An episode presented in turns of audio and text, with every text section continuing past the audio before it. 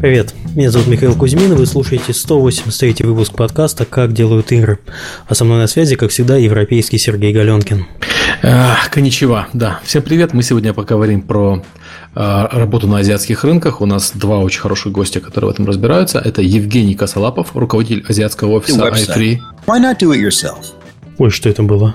Это у меня реклама заиграла в Ютубе. Ужас. Да, да, да. Сразу Я же предупреждал. В эфир ушло? Извините. Ты а, Привет, Евгений. Всем привет. Мы так и поздоровались. Да. Должен был сказать нихао, наверное. Да, да, да. Ну, нихао, хорошо. И Илья Соломатов, директор по развитию бизнеса One XP. Всем привет. А, традиционный блок нашей рекламы и Патреона. Напоминаю, что поблагодарить нас за нашу безумную деятельность подкаста можно с помощью системы Patreon. Ссылка есть в описании. Если вам нравится то, что мы делаем, то всегда можете сказать там спасибо. А, а за прошедшую неделю нас поблагодарили Павел Хлопин, э, Project 4 и Григорий Лебитко. Спасибо вам большое. А также огром, огромное спасибо всем тем, кто продолжает это делать на регулярной основе. Также напоминаем, что подкаст выходит при поддержке нашего генерального спонсора компании PlayX. PlayX – один из мировых лидеров среди разработчиков мобильных игр. Если вы хотите попробовать свои силы в большой компании, которая создает по-настоящему успешные игры, заходите на job.playx.ru и найдите вакансию для себя. Сейчас открыто более 30 позиций, включая арт-менеджера, аналитика, менеджера по развитию бизнеса, э, сайт job.playx.ru. Еще раз job.playx.ru. А, подкаст также выходит при поддержке Аподел. Аподел – это платформа для грамотной монетизации мобильных приложений. Аподел помогает разработчикам встраивать рекламу, анализировать ее эффективность и получать максимум дохода. Через единый SDK Аподел дает доступ к более чем 35 рекламным сетям. Он автоматически подбирает самую выгодную для разработчика рекламу в режиме реального времени, чтобы вы могли полностью сосредоточиться на создании классных игр, а не на их монетизации. Так, у меня там народ жалуется, что у меня звук только в левом ухе, а вот сейчас звук будет в двух ушах. Мишу там и там, там показывают. Да, нашего Мишу там и там показывают. Ну, у меня бывает такое. Угу. У нас, э, как обычно, как уже обычно, э, в подкасте идет конкурс на лучший вопрос от Playrix и DevGam. Победитель конкурса, человек, который задаст лучший вопрос в чате в YouTube на прямом эфире, получит билет на конференцию DevGam, которая состоится в Москве в гостинице Радисон Славянская 18-19 мая. Ожидается более 1800 участников. Э, если вы хотите задать вопрос, э, пишите вопрос с пометкой «конкурс». Если вы просто э, хотите задать вопрос и выиграть билет. Если вы просто хотите задать вопрос, пишите вопрос без пометки «конкурс». Мы эти вопросы будем тоже задавать, естественно. И также желательно оставаться до конца эфира, чтобы получить приз, потому что я за вами бегать не буду. Может быть, вы сами услышите потом, когда запись, и будете рады, но хотелось бы, конечно, вручить прямо в прямом эфире. И так уже, наверное, получается, что лучший вопрос у нас, который выигрывает этот конкурс из выпуска в выпуск, это вопрос, который вызывает самое бурное обсуждение, поэтому э, заранее, не знаю, прочитайте хотя бы вслух свой вопрос и э, отнеситесь посерьезнее еще, еще одно условие. Я буду стараться э, задавать вопрос только один от участника, потому что не надо нас закидывать вопросами такими, как вот, что, что услышал сейчас, а у меня сейчас вопрос родился, и сразу его на конкурс. Нет, продумайте, подумайте, пожалуйста, повнимательнее, потому что мы любим интересные вопросы и на них отвечаем с удовольствием. Так, по новостям новостей у нас особо нет, кроме сумасшедшего Стима, который себе каждый раз продолжает сук рубить. Серега, может быть, быстренько что-нибудь про него расскажем? Ну, я бы не сказал, что они рубили сок. На самом деле, они сделали вполне понятное изменение. Steam больше не разрешает отправлять гифты э, по почте и э, класть гифты в инвентарь. То есть, если теперь вы хотите купить игру другу, вы должны отправить ее тут же этому другу через, прямиком через Steam. Если друг вашу игру не примет, скажем, у него она уже есть или еще что-нибудь, то вам придет, придут назад деньги. Э, игра автоматически зарефандится э, вместо того, чтобы отправиться в инвентарь. Сделано это понятно для чего? Сделано для борьбы с э, продавцами игр, которые закупаются, закупают полный инвентарь игр на распродажах, а потом потихоньку в течение года их распродают. То есть это, конечно, Оценкой, да. да, то есть, конечно, это ни в коем случае не защита от региональных перепродавцов, которые продают в России и гифтуют куда-то в другой регион, потому что это давно закрытая возможность. И это не защита защита от э, продавцов кодов, которые используют поддельные кредитные карты, как это э, бывает в случае с G2A.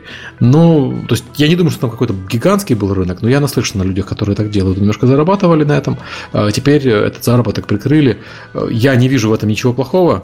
Просто Steam этот, это изменение упомянул как бы вскользь. Основное изменение было в том, что теперь есть автоматические рефанды, если подарок не принят. То, наверное, тоже полезно, но... Да, ну смотри, ну, наверное, не самое главное. это все равно скажется в отрицательном смысле. А, я бы Раньше сказал. в продаже люди закупались, там, не знаю, там 100 ключей покупали, потом их все-таки продавали. Но продажа-то была сделана. Сейчас продажу сделать нельзя будет. Э, да, но сейчас эти продажи... Э, раньше люди, которые покупали 100 ключей на распродаже, они потом все равно эти ключи распродавали в течение года. Это каннибализировало продажи в течение э, года, когда нет распродаж. Сейчас эти люди, они будут, ну, я так понимаю, что Valve надеется, что они будут покупать на Steam напрямую, а они будут покупать у, у серых лиц эти гифты. То есть Steam хочет вернуть э, поток денег э, из рынка, который он контролирует, рынок, напомню, не маленький, полтора миллиарда угу. в год. Они хотят вернуть как можно больше денег, чтобы они проходили через Steam, что опять-таки разумно. Я бы не сказал, что это какое-то серьезное закручивание гаек тогда. У меня Твиттер действительно полон людей, которые этим недовольны, но в основном они недовольны именно из-за того, что нельзя закупиться кучей копий, а потом нагифтовать из инвентаря ну, не знаю, там вот как раньше делали, закупались на распродаже, а потом дарили на день рождения друзьям. Из ну, списка чего там есть. Я, кстати, тоже так делал, но из-за того, что Steam заблокировал региональные гифты в свое время, я перестал это делать. Угу. И региональные гифты по-прежнему заблокированы, поэтому, ну, Австралия по этому поводу, кстати, очень расстраивается, потому что раньше Австралия могла активировать гифты, купленные в Америке, а теперь не может. А в Австралии цены в полтора раза дороже, чем э, в остальных странах на игры. Потому что... Они там бай... просто перевернуты. Там, не, просто в Америке 6 бай, долларов, там 9. Байты очень дорого импортировать в Австралию, ты же понимаешь, даже надо их морем везти на кораблях. Вот пока байты довезешь, приходится ну, наценку ставить э, в полтора раза. Вот австралийцы недовольны, понятно почему, но австралийцы должны быть недовольны не запретом гифтов, а тем, что у них цены такие ненормальные. Слушай, а вот а. такой вот э, среди обсуждений видел очень в принципе, интересную мысль. А почему бы нельзя было сделать так, что когда ты покупаешь игру в другой регион, ну, хочешь ты подарить, вот ты в Германии mm. живешь, я, например, хочу тебе там тут же Warhammer подарить, а, ну, чтоб ты меня потом проклял за это. А при... Ну, то есть я выбираю тебя как друга, хочу тебе mm-hmm. подарить, и он говорит, а вот друг ваш находится в Европе, а цена mm-hmm. будет такая-то. Согласна? Не согласна. Я соглашаюсь и даю тебе игру за твою региональную цену. И я считаю, чем, что это правильный проблема? подход абсолютно. Я думаю, что им так и надо сделать, если честно. Я не вижу, в чем здесь проблема. Ну, проблема-то дело в том, что я купил эту игру на территории э, России, то есть там все эти налоги, вот это вот, это вот все. А, кстати... а она давится на территорию Германии. Ну, кстати, Может быть, из-за этого?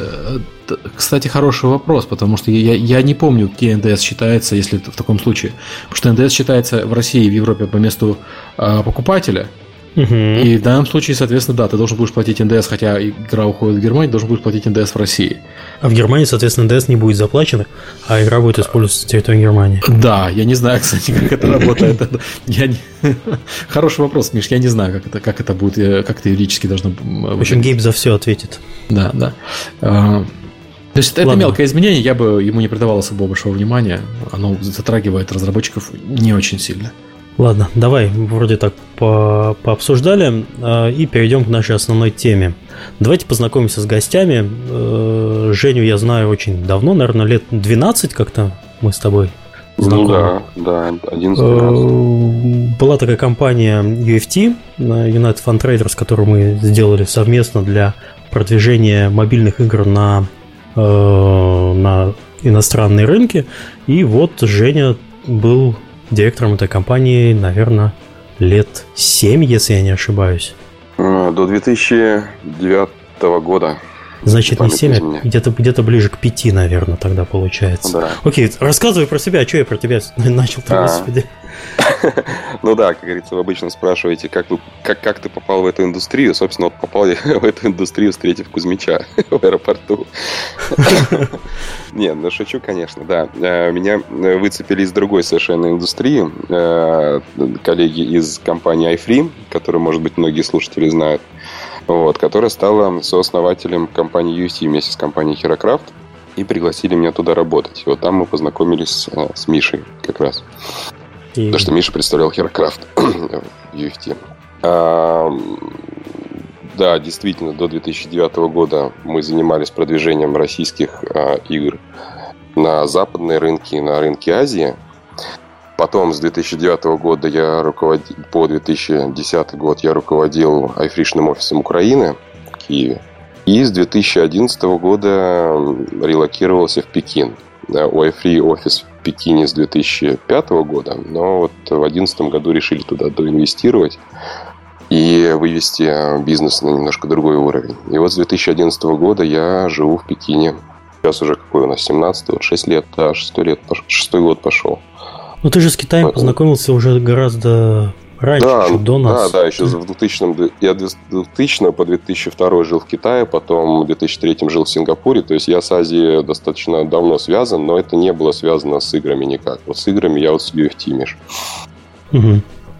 Окей. И ладно, про ком... чем занимается сейчас компания прямо сейчас, чуть а. попозже.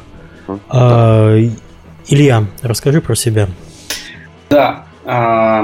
Ну, наверное, сперва начну про компанию. А, компания 101XP является издателем а, прям в, в классическом определении слова, а, издателем фри-то-плейных, в первую очередь, проектов. Мы начинали в 2009 году создание социалок на российских соцсетях, когда этот рынок очень был горячий, там все росло, как на дрожжах.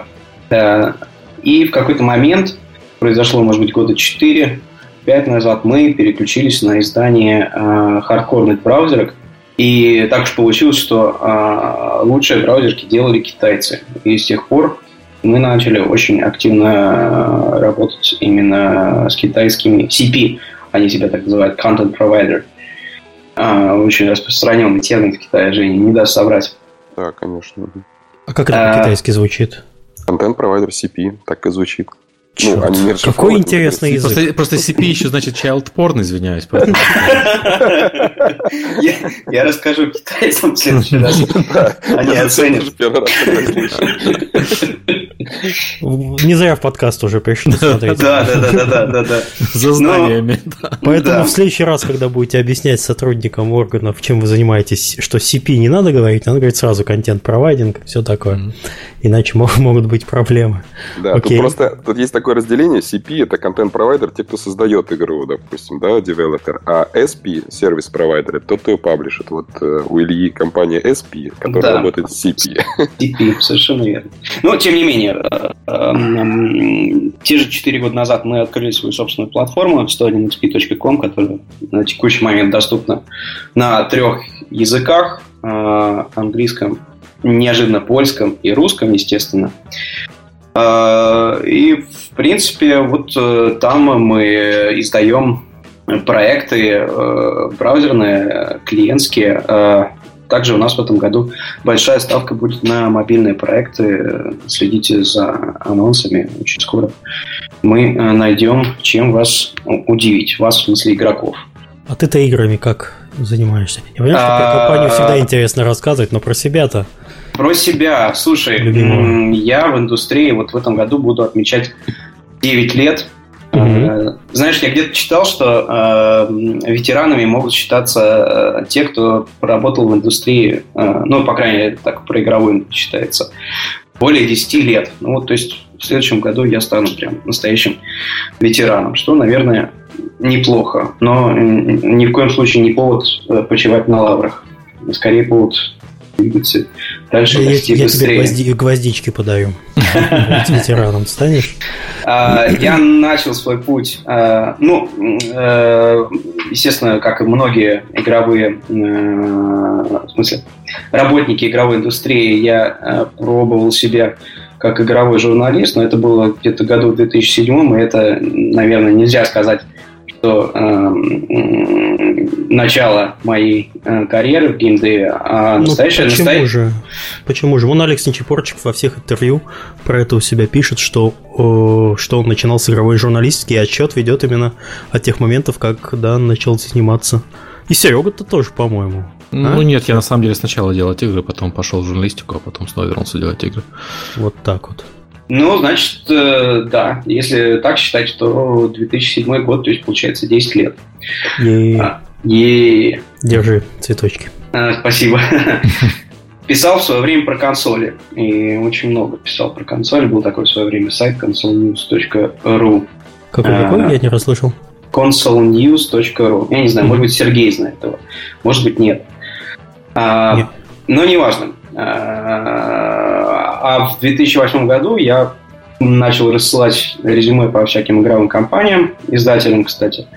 И таким образом попал в 1С и сразу на продюсера по локализации. Занимался локализацией э, отечественной разработки на всякие FX рынки. На, на Европу, на Штаты. Потом я ушел работать в Soft Club, там занимался бездевом. И три года назад я, собственно, присоединился 101XP. Кстати, когда я присоединялся к компании, нас было где-то порядка, наверное, 30 человек. А на текущий момент у нас 150 человек в московском офисе, только в московском офисе. Mm. То есть э, за последние три года мы так ну, нехило вымахали, надо сказать. И чтобы, чтобы далеко не уходить, э, какая деятельность компании происходит на азиатском рынке, чтобы понять, какой опыт у вас имеется? А, Обратно это понятно. Вы берете э, азиатские проекты, локализуете их, адаптируете и выпускаете на Россию. А наоборот... Не только на Россию. Не только ну, на окей, Россию. СНГ. Наоборот, у нас э, сейчас пока, наверное, э, не было каких-то активных э, действий предпринято, но тоже немножко думаем в этом направлении. Но пока, э, наверное, что-то предметного не, не могу сказать. И, и тут, mm-hmm. наверное, нужно мне вступить и да. рассказать все-таки про то, чем мы занимаемся как компания. Потому что мы занимаемся ровно как раз наоборот. То есть мы, э, у нас нет опыта вывода китайских разработчиков на зарубежные рынки, зато есть опыт вывода российских, украинских э, и других стран СНГ, и даже Европы и Америки на китайский рынок. То есть мы как раз работаем в эту сторону, внутрь Китая. Мы берем зарубежные... Вот, мы, мы отлично друг друга сегодня дополняем, мне кажется. Да, и инь-янь, да. Все же, давай здесь оставим, здесь немножко проекты попродают и разойдутся счастливые к утру. Да, вот, значит, мы берем игры, сделанные за рубежом, мы локализуем и э, распространяем здесь. Конечно, мы в основном концентрируемся на мобильных э, играх, вот, но про PC, я надеюсь, тоже будет что сказать в подкасте. Вот, кроме этого, мы сейчас немножко диверсифицировались, расширили свою линейку предложений, кроме просто паблишинга под ключ мы угу. еще делаем части этого э, добра дела. То есть, например, есть игры, у которых есть уже хороший трафик из Китая, но им нужно хостить сервера, например, здесь в Китае. А они сами это сделать не могут, соответственно, без наличия китайского лица. Мы помогаем такие вещи аутсорсить. Или закупать трафик рекламный там на Байду и там в Вичатах. Вот, ну и вот и так далее, вот как мы движемся в разные стороны. Ну и еще мы выводим ряд других проектов, групп компании iFree в, а, в Китае. На всех случаев, точнее, закупать трафик на Байду это не ругательство. Такие такие названия. А на что вы закупаете трафик? На Байду. Если я, Жень, если я не ошибаюсь, поправь меня, вы из таких вот, чтобы понять примерно уровень проектов, которые вы выводите с э, с СНГ на Китай, это Кадзроп вы издавали, по-моему. Ой, ну это было уже давно-давно. Да, это было очень давно, ну все равно это же как бы achievement. Ну, было, да, было дело. Да, был, было дело. Угу. Не, не виноват. Угу. Он, он сам пришел. Ну, да. Окей, хорошо. А, давайте поговорим вообще про мобильный рынок Китая, раз уж мы с этого начали. А, там самое главное отличие того, что там полный коммунизм и расцвет андроида. Коммунизм? Нет, все вокруг как бы колхозное, все вокруг пое и э, большое количество локальных сторов. Расскажи вот про э, вот эти особенности рынка. И как ну, там вообще с мобильными? Да, мне, я уже, конечно, слишком давно здесь и привык, наверное, мне казалось, что это общее знание, о котором говорят на каждой конференции, что в Китае э, забанен Google Play. Не то, что даже забанен, он как бы не разрешен. Вот так можно сказать, если точнее.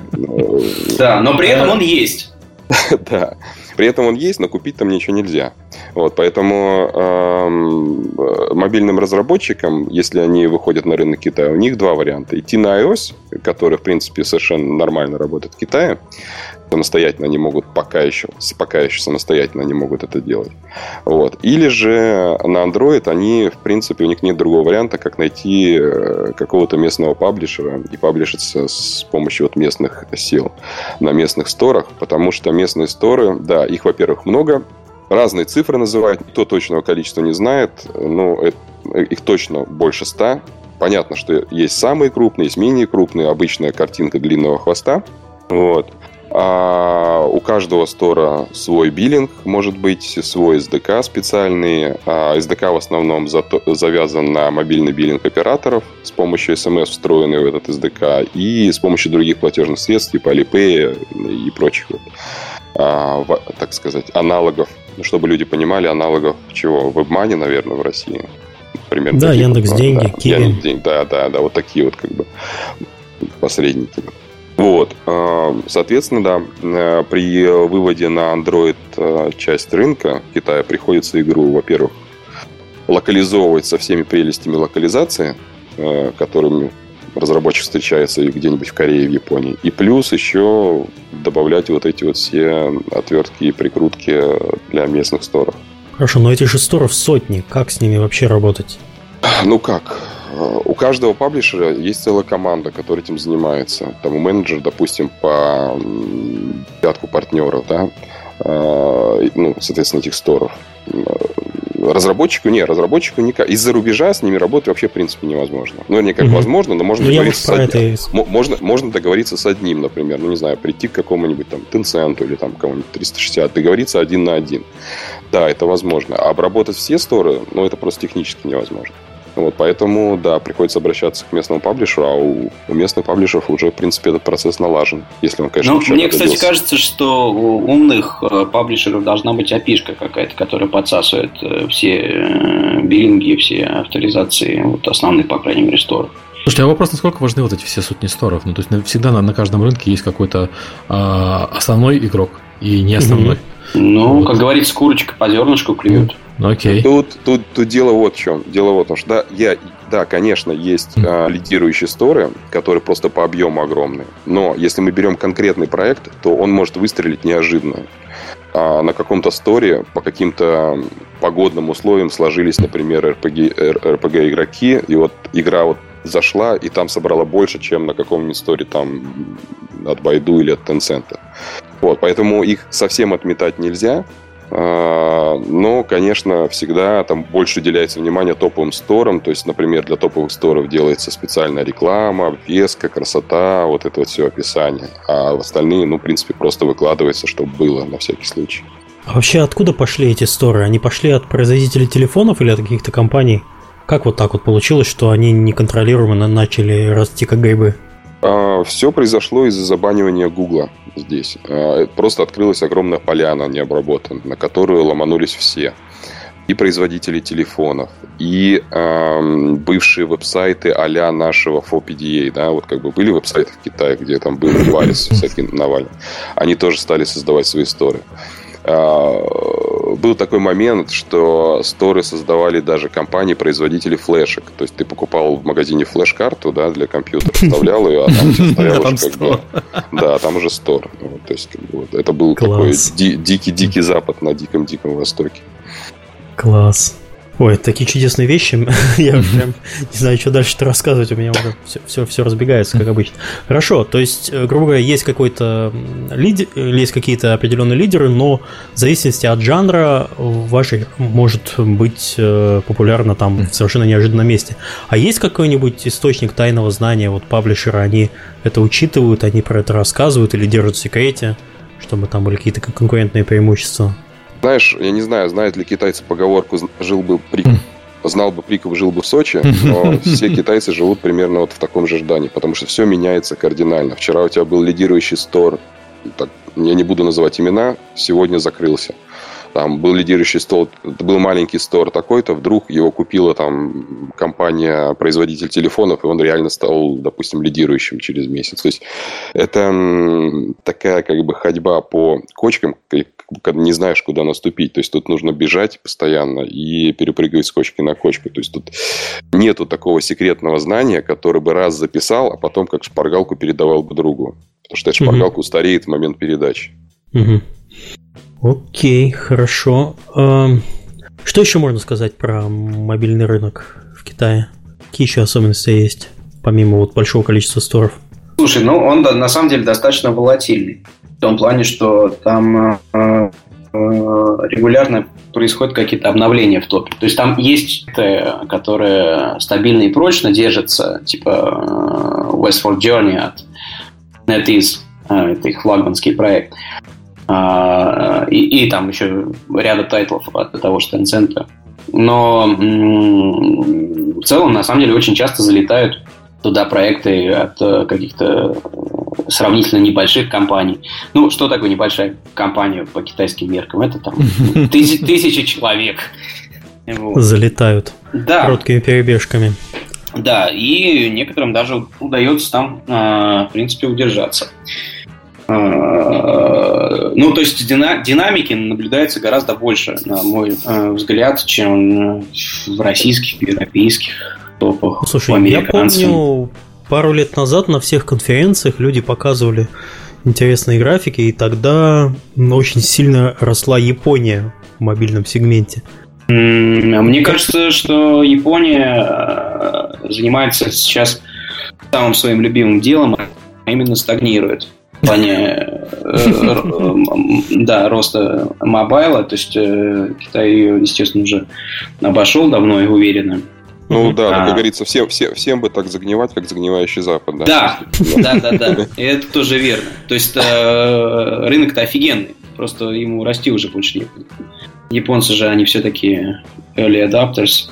Да, а... если говорить вообще, в принципе, азиатском рынке в целом, то, конечно, это по большей части три страны. Япония, Корея и Китай. То есть все остальные страны Юго-Восточной Азии, даже Индия, несмотря на ее размер по населению, они как бы совершенно несравнимы эти три страны, они э, ну, бьют все остальные с большим как бы отрывом. Ну, причем там же, по-моему, в этих Southeast Asia очень много китайцев живет, поэтому даже если вы собираетесь входить на азиатский рынок, достаточно сделать э, китайскую локализацию, и вас будут покупать в этих странах. Мандаринский. Э, а какой лучше, Simplify Chinese или... Ну, подождите, подождите, подождите, подождите. Не, не, ты говоришь про всю Азию или про Китай? Нет, в Китае, конечно, Simplify а, и в Сингапуре Simplify, а в Тайване, Гонконге это Traditional. Да. А что касается китайцев, которые живут в Индонезии или там, не знаю, где-нибудь в Филиппинах, то немногие из них э, даже учат иероглифы. Они, может быть, говорят на там бахаса или там э, еще на других языках, да. И если они говорят по-китайски дома, то это вообще какой-то китайский диалект родной mm-hmm. семьи. Вот, то есть тут, я, я бы, я бы не, не утверждал, что можно сделать игру на китайском и запустить ее в Филиппинах. Это, это на мой взгляд, немножко такая mm. бредовая затея. Окей. Okay. Хорошо. Давайте, если по рынок все мы примерно так засетапили, давайте перейдем, наверное, к ключевым игрокам. Кто правит рынком, кто э, задает, так сказать, тон игровой разработки, игровому издательству. Или там тоже 100, как сторов. Да. Ну, их, наверное, даже больше. Ну, ключевых, наверное, всегда все-таки в этом смысл, что ключевые игроки их много. Да, ключ, ключевых действительно несколько, а крупных игроков их реально много. А, ну, я, я не знаю, может быть, Женя про Китай расскажет, я про Корею. Ну, давай так, да. А, смотрите, если говорить и про PC, и про мобильный рынок, то можно сказать вот так. Есть Tencent и все остальные. Потому что, э, да, потому что Tencent это такой слон огромный, который делает очень много правильных вещей на рынке и мобильном, и PC-шном. Э, но делает их под себя, для себя. Вот. Э, дальше, если как бы говорить про PC рынок, то там такие имена, вот, которые уже Илья упоминал, как NetEase, Panda Games, там Perfect World, там Giant Interactive и так далее, Kingsoft. Вот, это PC-шные традиционные игроки. И, как правило, у них же всегда обязательно есть еще и мобильное подразделение. Вот, но все-таки сильны они больше, как правило, в PC-направлении. Хотя, ну как там подразделение мобильной NetEasy, оно, конечно, крупнее, чем любой, наверное, другой игрок мобильный в а, Китае. Но а, с другой стороны, есть и чисто мобильные разработчики и паблишеры, которые не занимаются PC направлением. Там разные имена можно называть, там из паблишеров, там всем известно, там iDream Sky какой-нибудь, там AoPalm или еще кто-нибудь. А, но это, как, опять же, топ-5-10 и плюс еще тысяча длинного хвоста. А основные деньги вот эти вот локальные игроки зарабатывают на китайском рынке или они еще очень сильно подхватывают Запад? Ну, смотри, насколько ты знаешь, есть, Tencent, есть кейсы разные. Ну, смотри, Tencent владеет лолом, правильно? То есть, как бы, где он зарабатывает деньги? Ну, вообще, worldwide, да. А, там, по-моему, в Эпике у него стейк, там еще где-то. Ну, у них новый стейк. Там, да. Вот, но если говорить не про их acquisition, то есть, э, ну, тот же да, это они купили, в принципе, компанию. А вот если говорить о том, что они выросли, э, вырастили внутри себя, то, конечно, mm-hmm. они зарабатывают внутри Китая в основном. А стоит ли их бояться вот прихода крупного китайских проектов? Или стоит, это уже происходит стоит, прямо, ну, во-первых, прямо сейчас? Сто, конечно, стоит бояться. Ну, как бояться? Вот смотрите, если мы посмотрим на, на чарты тех же мобильной там, России в последний там, 15-16 год, если помните, э, берешь снапшот за последний там, месяц, э, топ-10 или 20, и там смотришь 5, 6, 7 китайских названий компаний. Mm. Недавно, недавно я делал такой срез, 25 э, наименований топ-гроссинг Гугла, 14 из них китайские. Да, то есть они забивают топы, и вот в этом смысле нужно бояться. Почему бояться? Потому что они забивают топы покупкой трафика очень мощно и агрессивно, не, не обращая mm-hmm. ни на что внимания. И, соответственно, разработчику, который работает на традиционной модели э, зарабатывания денег, тут, наверное, нужно пояснить, наверное, что я имею в виду традиционные модели и нетрадиционные модели, вот, а, то, конечно, если китайцы забили топы, то обычному разработчику тяжело в топы пробиться из-за этого. А китайцы почему забивают топы? А, потому что в Китае большинство разработчиков работает на модели не традиционной зарабатывать на игре, а на нетрадиционной зарабатывать на капитализации компании. Им нужно показать, что они в топах всех mm-hmm. стран, вот, накачать это трафиком, чтобы выйти на местную биржу и получить там нормальную оценку, делать cashout, и на cashout е с биржи они заработают больше, чем на всех ваших in-app ах. То есть это, по сути, к разработке игр это уже не имеет никакого отношения. Да, да, это, это чисто финансовый К бизнесу, да. да. Пузырение, okay. извините. Ну да. Да, но на самом деле есть нюансы, потому что ну, все равно игра должна как-то зарабатывать как-то монетизироваться, потому что деньги не бесконечные, бесконечно не будешь накачивать. Но Нет, слушай, согласен, но все равно показать какие-то внутренние цифры можно, рост. Ну, неопытному взгляду, если там люди не будут разбираться, они могут даже не отличить мусорный трафик от немусорного и что у тебя там арпу совсем низкий. А день, денег-то много, то есть ты приходишь там в месяц зарабатываем там 100 миллионов долларов на инапах. Окей, хорошо, но мы для этого купили вообще всю рекламу на, там, на западном побережье. Да, да, конечно. В таком варианте выигрывают только продавцы трафика. Да, совершенно верно. Окей, хорошо. Что еще по Китаю? Ну вот по, по, по игрокам, вот да, примерно такая картина. А, ну как, э, про, опять же, если говорить про одну мобильную тему, это операторы сотовой связи. То есть э, China Mobile, Unicom и Telecom это сами по себе игроки, паблишеры и сторы. И, наверное, вот сейчас вот мы наблюдаем, рынок меняется в ту сторону, что они, скорее всего, победят. Как бы не казалось это странным тем, кто знает, как это происходит сейчас с операторами сотовой связи в России и в мире, да, где они ушли с рынка мобильных э, игр. Угу. А здесь наоборот. Скорее всего, торы а выросшие из э, независимых источников, скорее всего, проиграют битву операторов. Окей. Okay. Э, Илья, давай про Корею расскажем.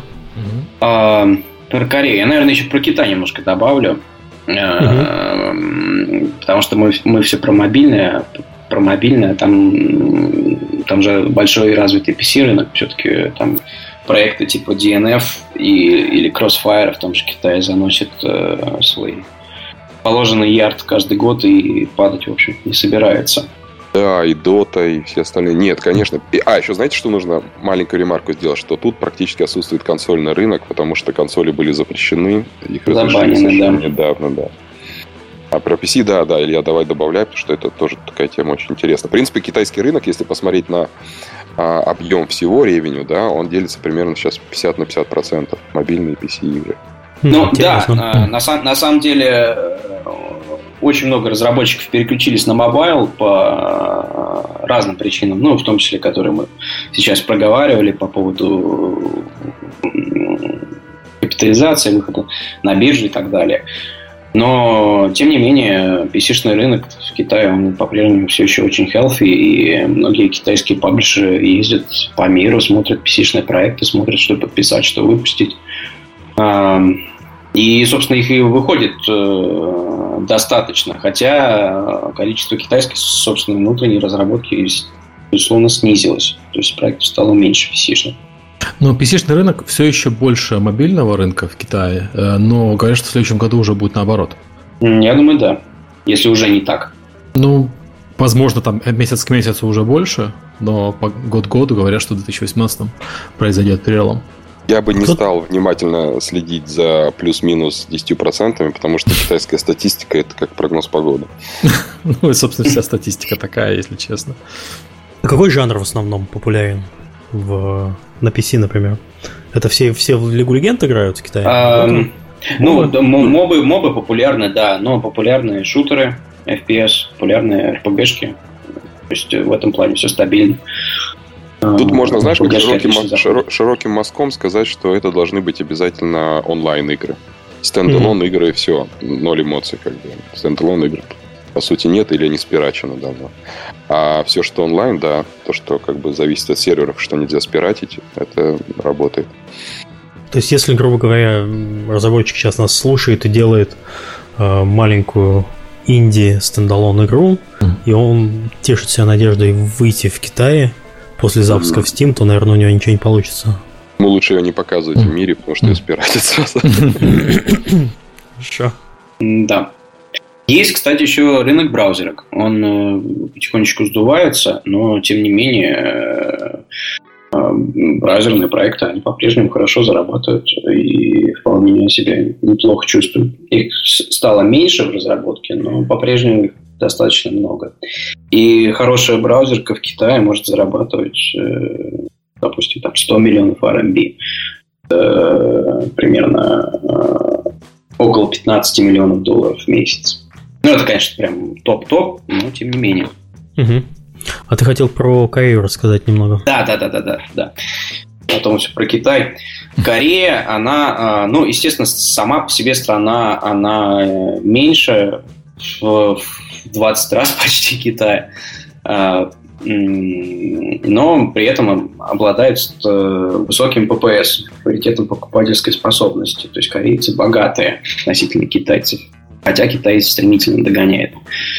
Э, ну и благодаря этому мы видим вот эти вот все прекрасные истории про то, как э, Lineage 2, выходящий на мобайле, зарабатывает, э, сколько там было, 170 миллионов долларов в месяц.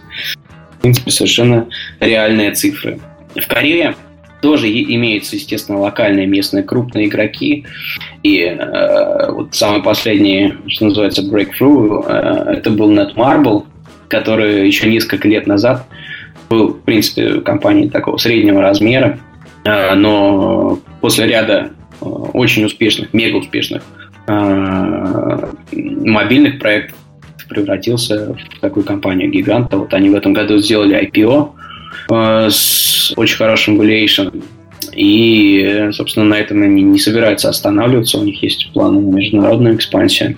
Э, ну и я думаю, что мы их увидим еще не один есть старые игроки, такие как Nexon, которые начинались еще в 90-х, и были, собственно, первыми, э, первыми разработчиками MMORPG.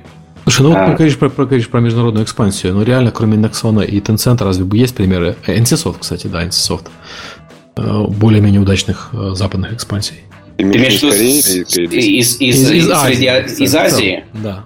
А, есть, но ты, может быть, их просто не, не, очень, не очень замечаешь, потому что есть офигенно успешные браузерные проекты э, на, на Западе. Например, та же Лига Ангелов от Пьюзу, первая и вторая часть. Это игры, которые там зарабатывают суммарно, может быть, под несколько сотен миллионов долларов в год. Ну, и если мы говорим про Азию, нужно же не забывать нашу соседку Японию. Уж у нее-то mm-hmm. с международной экспансией все в порядке. Да, кстати. Не, не, не говоря уже о Nintendo и прочих э, там мобильных историях, которые покоряли Америку как волны просто одна за другой. Я про Лигу Ангелов в курсе, я просто не знал, что она успешная на западном рынке. Я их знаю она... по, их, по их рекламе. Она офигенно успешная, и они сейчас э, сделали, собственно, мобильную версию не, не Лиги Ангелов, а другой проект, но в этой же вселенной On Legacy of Discord, который очень, уверен, себя чувствует в американских топах э, э, RPG. Но, э, возвращаясь к Корее, э, NCSoft, о котором мы уже сейчас немножечко поговорили. Тоже старая компания, тоже очень крупный игрок. Они стреляют редко, но метко. Э, то есть, в принципе, это компания, которая выпускает хитовые проекты практически всегда. И, ну и стоит отметить, что они готовятся в этом году к релизу э, Lineage M. Это мобильная версия первого Lineage. Ну и они твердо уверены в том, что эта игра будет еще больше, чем э, Lineage 2, вот мобильный, который недавно выходил от Marble. То есть, возможно, еще будет один большой такой сюрприз на корейском рынке. Ну а так, э, первая линейка, она до сих пор зарабатывает миллиард долларов. В принципе, не собирается останавливаться. Ну, то есть, на самом деле, это все в их финансовой статистике, то есть, можно посмотреть. Ну, Lineage я, я в курсе, они же его делают, собственно, на нашем движке. Там достаточно яркая игра. Но вот есть уверенность, что будет... А, подожди, кстати, M это же не наш движок. M это же... Не, M, это, это, это не ваш движок, это, потому это что. Lineage, Lineage M будет э, двух, двухмерный. Фактически. Да, да, это же оригинальный, это да. Порт да. Э, оригинальной линейки. Э, да. Это я про линейку вторую говорю, которую мы запускали, да. Да, да, но э, они, они, собственно, продали IP э, на один проект э, Netmarble, и Netmarble запилил, собственно, э, вот, э, Lineage Revolution. Lineage 2 Revolution. Э, ну и там есть, да, еще большие компании, например, Smilegate, которые зарабатывают в основном не в Корее, а зарабатывают за счет Китая, потому что это разработчики Crossfire. Uh-huh. И у них был офигенный дил э, с 360 китайцами на Crossfire 2. Э, это, в принципе, публичная цифра, 500 миллионов долларов заплатили.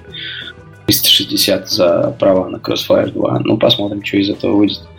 Потому что там такая достаточно интересная команда разработки. Там ну, частично корейцы делают, частично э, Starbreeze, который Smilegate купил. Не знаю, целиком или нет, но, по-моему, какой-то кусочек точно он купил от Starbreeze. И Remedy еще делают игру. А, вот, как-то так. Окей, okay. корейский рынок, корейский рынок очень интересный, а, наверное, тем, Почему, почему такая маленькая страна зарабатывает больше? Не больше, а сравнимо, как минимум, с Китаем, да? Потому что, ну, на мой взгляд, если китайский рынок игровой, он рос скорее вопреки государству, и государство только сейчас начинает его регулировать, то корейский рынок государство очень всегда поддерживало игровой. И всякими мероприятиями, и грантами, и субсидиями, и поддержкой да, команд, да, да, да, и так да, далее. То есть, э, поэтому корейцы очень, так сказать, прокачаны на эту тему. Плюс у них всегда с интернетом было хорошо, страна маленькая, там широкополосный доступ получился, появился намного раньше, чем в Китае. А, и широкополосный доступ к домам, а в мобиле тоже как бы все стандарты связи выходили раньше, чем в других странах. Мобилы были всегда очень прокачаны, поэтому вот у них вот все предпосылки а, насладиться играми в полных их красоте, так сказать. А Китай в этом смысле, конечно, отставал. Да. Ну и, кстати, что касается Кореи, есть еще ряд э, таких вот э, именно культурных особенностей, почему все получилось так, э, как получилось. Корейцы, они работают много, усердно, и, в принципе, у них работа достаточно стрессовая. Поэтому очень часто, выходя из офиса, компании друзей шли в, не в пабы, а в PC-кафе чтобы иметь возможность поиграть со своими друзьями, посидеть там, попить пиво. А, какие-то самые там последние новинки или любимые игры, в тот же StarCraft. То есть эта культура у них э, реально очень большая и э, распространенная. Э, смотри, я недавно смотрел на то, что делают азиаты на мобильном рынке, есть несколько компаний, которые, собственно, занимаются изданием игр э, оттуда на западных рынках. Ну, сами знаете, да, там одна, одна из них это Reality Squared, э, R2 Games.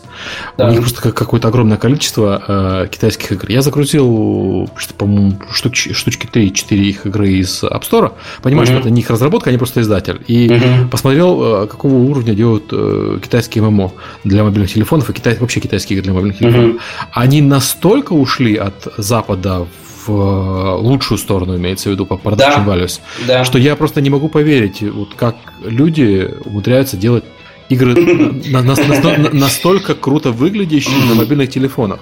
Э, и при этом почему и все, что меня больше всего поражает, что эти игры не очень известны на Западе, потому что, ну, там, я не знаю, Шардс, э, этот, господи, их геройская игрушка Shards of что-то там.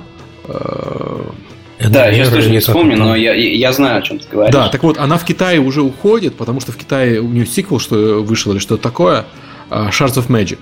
А я на нее смотрел, это полноценная ну, как бы понятно, с, с, с учетом того, что эта боевка все-таки э, хер коллектора, но в остальном это полноценный ММО с сюжетом, там, с, с квестами, со всеми остальными делами.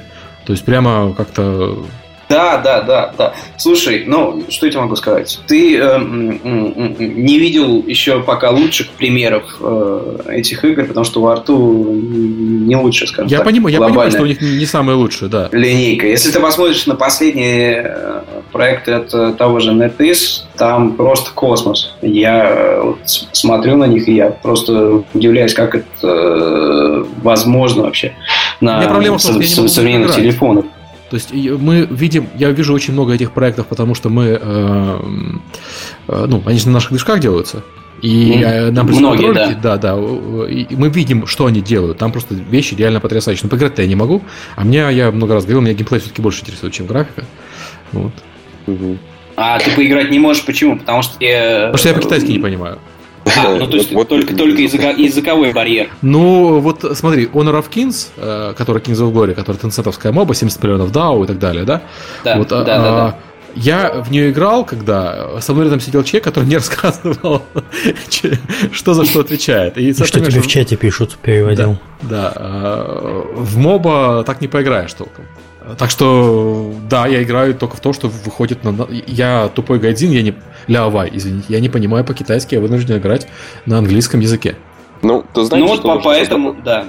Знаешь, что нужно отметить? Если до э, позапрошлого года в Китае в основном все э, пытались издавать игры, которые э, закачиваемый первый билд должен быть меньше 50 кей, то сейчас это ограничение вообще уже никого не волнует. Э, телефоны практически все Китая, особенно андроидные, продаются с 4 гигами оперативки. Это, это вообще минимальный mm-hmm. стандарт на рынке. Вот, поэтому они действительно сейчас начали, как сказать, стараться разгуляться во всю красу. Окей. Так, куда мы дальше пойдем? А, про различия азиатских рынков. Какие еще особенности есть у каждого? В чем они в основном различаются? А, слушай, ну если говорить про различия рынков, то надо жестко сказать, что это каждый рынок достаточно уникален. То есть, вот мы это и хотим понять, какая отличие между ними. Отсюда просто все это примерно одинаково выглядит. Да, это... да, да, все они на одно лицо. Нет, на самом деле все, все, все они очень разные. То есть, а, ну вот как вот э, Сергей упомянул, например, китайцы любят э, красоту и графику, да, там 3D и глуб... вот это, да. А при этом как бы очень много игр э, завязано на китайский фольклор. То есть вот путешествие на запад, то, что Илья упомянул вот на Тейзе, или там Троецарствие, это вот да, сюжет, да, да. На, на которых держится, ну, не знаю, точно треть китайских игр. И эти сюжеты просто неизвестны а, за пределами Азии. Корейцы и японцы эти сюжеты знают, а вот европейцы, они вообще практически Ну, ты знаешь, путешествие на Запад, его же так не перевели на, на полностью на английский язык. Да, не, не знаю, по-моему, есть перевод. Нет, просто есть, должен, должен часть, быть, часть, должен частей а, всего произведения, но всего произведения, по-моему, так и не переводили полностью. Ну, То есть оно, же, быть, оно же гигантское какое-то. Да, я думаю, что если его переведут, то его не, не, всякий, не всякая птица долетит до середины этого произведения. Вот. Э, а, а, например, в Японии, да, там совсем другие истории. Там вот э, визуальное представление немножко другое, да, вот завязанное на аниме и манго часто. Корейский, на мой взгляд, рынок, он чуть-чуть ближе к китайскому. тоже как бы хорошая прорисовка, хорошее как бы моделирование. Вот, но вот тут, может быть, Илья больше скажет про корейский рынок. Тут а, ну, во-первых, это не иероглифы, корейский язык. Это алфавит. Это вот. алфавит, да. Да, это совсем по-другому. Как бы это совсем другой язык. Немножко другой менталитет.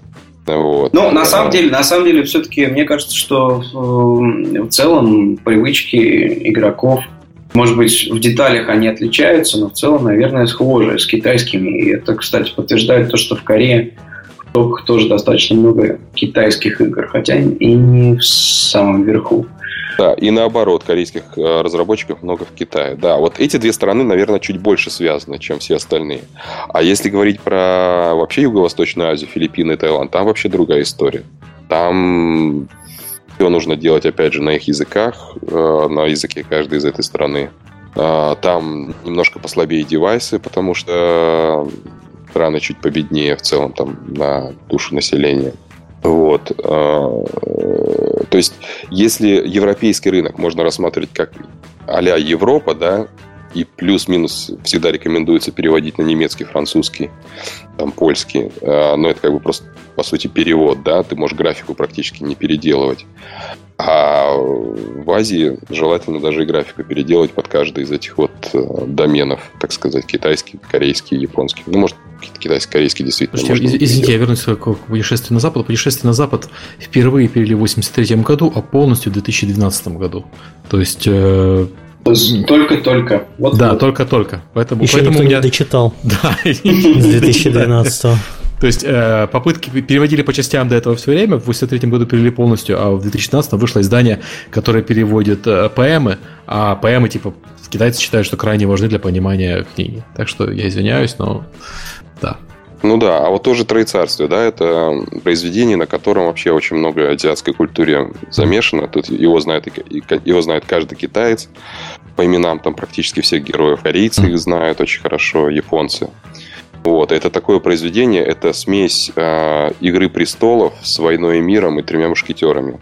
Ну, только на основано на реальных исторических событиях. Да, ну, да. типа, да, да. Типа, я знаю, что там в выдумке произведений много, но. Вот. Кто сейчас докажет? Но... Он, прав, он правда испускал мол, молнии из пальцев. Да. да.